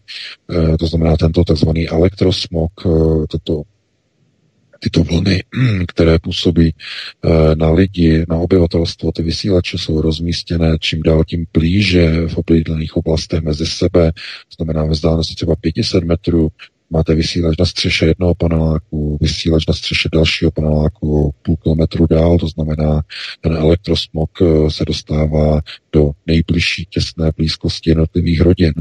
A dovedete si určitě představit, že eh, takovéto, řekněme, znečištění elektrosmogem může eh, narušovat lidskou imunitu. A jestliže je takové tělo Eh, člověka vystaveno nějakému viru, tak průběh infekce nákazy může být daleko eh, brutálnější, může být daleko těžší, komplikovanější a Jistě by se dalo i uvažovat, že vzhledem k zahájení vlastně budování 5G sítí v Číně, že by to mělo spojitost. Je jich tam tolik nakažených nemocných, že někdo by řekl, ano, má to souvislost s 5G sítě. Já jenom upozorňuji na tu zásadní důležitou věc. Eh, nálezu eh, o něch výzkumníků z laboratoře, eh, no teď si můžu vzpomenout, no, mám o to článek, v Spojených státech, kde vlastně zjistili, že virus napadá hlavně a nejlépe, nejlépe, to je důležité, nejlépe se šíří v plicích azijských mužů. To, to je neoddiskutovatelné. To je zkrátka vidět na té virové mapě. Takže ano, 5G sítě jistě mají negativní vliv, ale to není ten hlavní mechanismus. Protože kdyby to byl hlavní mechanismus, tak dneska Spojené státy jsou zamořené tím virem takovým způsobem jako nikdo jiný. Mimochodem, jestli eh, chcete vědět, kde je největší zamoření dneska 5G sítěmi, no to je Kalifornie. Kompletně. Ta by musela být kompletně zamořena. No, samozřejmě, že i v Texasu, na Floridě se budují nové 5G sítě. Američané samozřejmě jsou pozadu, ale stále jsou ve srovnání s Evropou mnohem, mnohem, před, mnohem vepředu před celou Evropou. Spojené státy v budování 5G sítí. Takže eh, tam by museli mít obrovskou epidemii a nemají. Nemají. A to jsou Spojené státy sakra velká země a e, jejich občané hodně a hodně cestují do Číny. A podívejte se, a nic. Skoro nic, tady říkám skoro nic. Mají tam nějaké případy, ale prakticky to je, to je eliminované. Takže 5G sítě budou mít určitě, až budou nasazeny, až budou rozšířeny, tak budou mít své negativní vlivy na zdraví lidí, ale to nás teprve čeká v této počáteční e, fázi, včasné fázi. Je to rozšíření těch 5G sítí strašně malé na to, abychom mohli e, říkat, teď už začínají prostě velké epidemie, když někde spustili prvních, já nevím, 200-300 vysílačů. E, to Myslím si, že je falešná stopa v této chvíli. Tohle, co my teď vlastně vidíme a čeho jsme svědky, tak je virus, který má zvláštní původ, který útočí hlavně na plíce azijských mužů, e, podstatně méně na plíce, e, řekněme, etnik v Evropě a jeho původ je opravdu nez, je zvláštní, neznámý a mechanika přenosu úplně stejným způsobem. Takže takhle bych se na to díval. Dáme prostor dalšímu volajícímu, no ale máme 22. No sakra, to nám to uteklo. Máme ještě někoho a můžeme ještě vzít někoho? Ano, máme na drátě a to bude poslední volající. Tak no, já prosím. ještě jednou, já jenom krátce jsem se chtěla zeptat pana VK, proč Číně peníze pálejí, proč je třeba neuzářejí nebo nezmrazejí hluboko, nebo proč to prostě rovnou pálej. A na AC24 dneska vyšel článek, jsem to před chvíli zjistila, že se narodila holčička v Číně s koronavirem, které chytla od matky a její 17 dnů a sama se vyléčila bez jakýchkoliv léků. Takže já si myslím, že ten dětský, že to bude ne v těch penězích, ale mně to připadá, že to bude spíš ta im, nějaká zvláštní dětská imunita. Je to dítě, pokud teda až takhle chytlo od matky nešťastně, tak se z toho samo dostalo a e, jinak třeba ze vzduchu třeba to dítě to vůbec jakoby nechytlo, jo, že mně přijde, že to je tou imunitou spíš. Mm-hmm. Je to jasně, na AC24. Jasně, to jo, je zajímavé informace, no. Ale pokud, děkuji za dotaz, jenom no. odpovím velice rychle, že pokud byla e, matka nemocná, tak je logické, že se to přineslo na dítě, ale pozor, je důležité si uvědomit jednu zásadní věc, že imunita v dítěti neexistuje, když se narodí. Imunita se buduje v prvních pět let života člověka. Jo? Malé dítě nemá žádnou imunitu, paní Lenk. To se buduje průměrně. Průměrně 5 až 6 let. To je jenom na upozornění, jo, že aby se nešířily dezinformace. Protože by nás okamžitě na nás zautočili, jak šíříme půdy, že malé narozené dítě má imunitu. Imunita se buduje zhruba do 6. roku života dítěte. Lékaři říkají dokonce do 7. roku. A jo, a to je jenom detail. Každopádně máme dvě minuty po 22. hodině. E, já bych se teda rozloučil s tebou Vítku, s tebou Petře, se všemi našimi e, posluchači, se všemi našimi čtenáři. E, doufám, že se vám to dneska líbilo, že to nebylo příliš pesimistické. No a pokud si najdete čas na naše povídání příští týden v pátek po 19. hodině, tak se budeme těšit. Opět přineseme nová aktuální témata podrobně je probereme. Takže pro tuto chvíli vám přeji krásnou dobrou noc. Já ti taky děkuji VK, děkuji Petře a díky také milí posluchači, že jste nás eh, poslouchali, volali nám, podporujete nás. No a těšíme se příště, příští týden, nejenom na svobodné vysílači, ale i v pátek po 19. hodině opět na smrašť nových informací, které přinese končící tento a začínající příští týden prvních pět dní. Takže hezký večer. Tak eh, pane VK Vítku, oběma vám děkuji. Jsem rád, že jsme eh, měli spoustu volajících. Už nevolejte, už nebudeme brát telefony. Děkujeme za pěkný pořad. No a rozloučíme se písničkou a to je vše. Budeme předávat do Klatov. Tak vážně milí, eh, mikrofonu se ze studia Midgard loučí Petr Václav. Prosíme, pomožte nám s propagací kanálu Studia Tapin Rádio Svobodného vysílače CS. Pokud se vám tento nebo jiné pořady na tomto kanále líbí, klikněte na vaší obrazovce na tlačítko s nápisem Sdílet a vyberte sociální síť, na kterou pořád sdílíte. Jde o pouhých pár desítek sekund vašeho času. Děkujeme.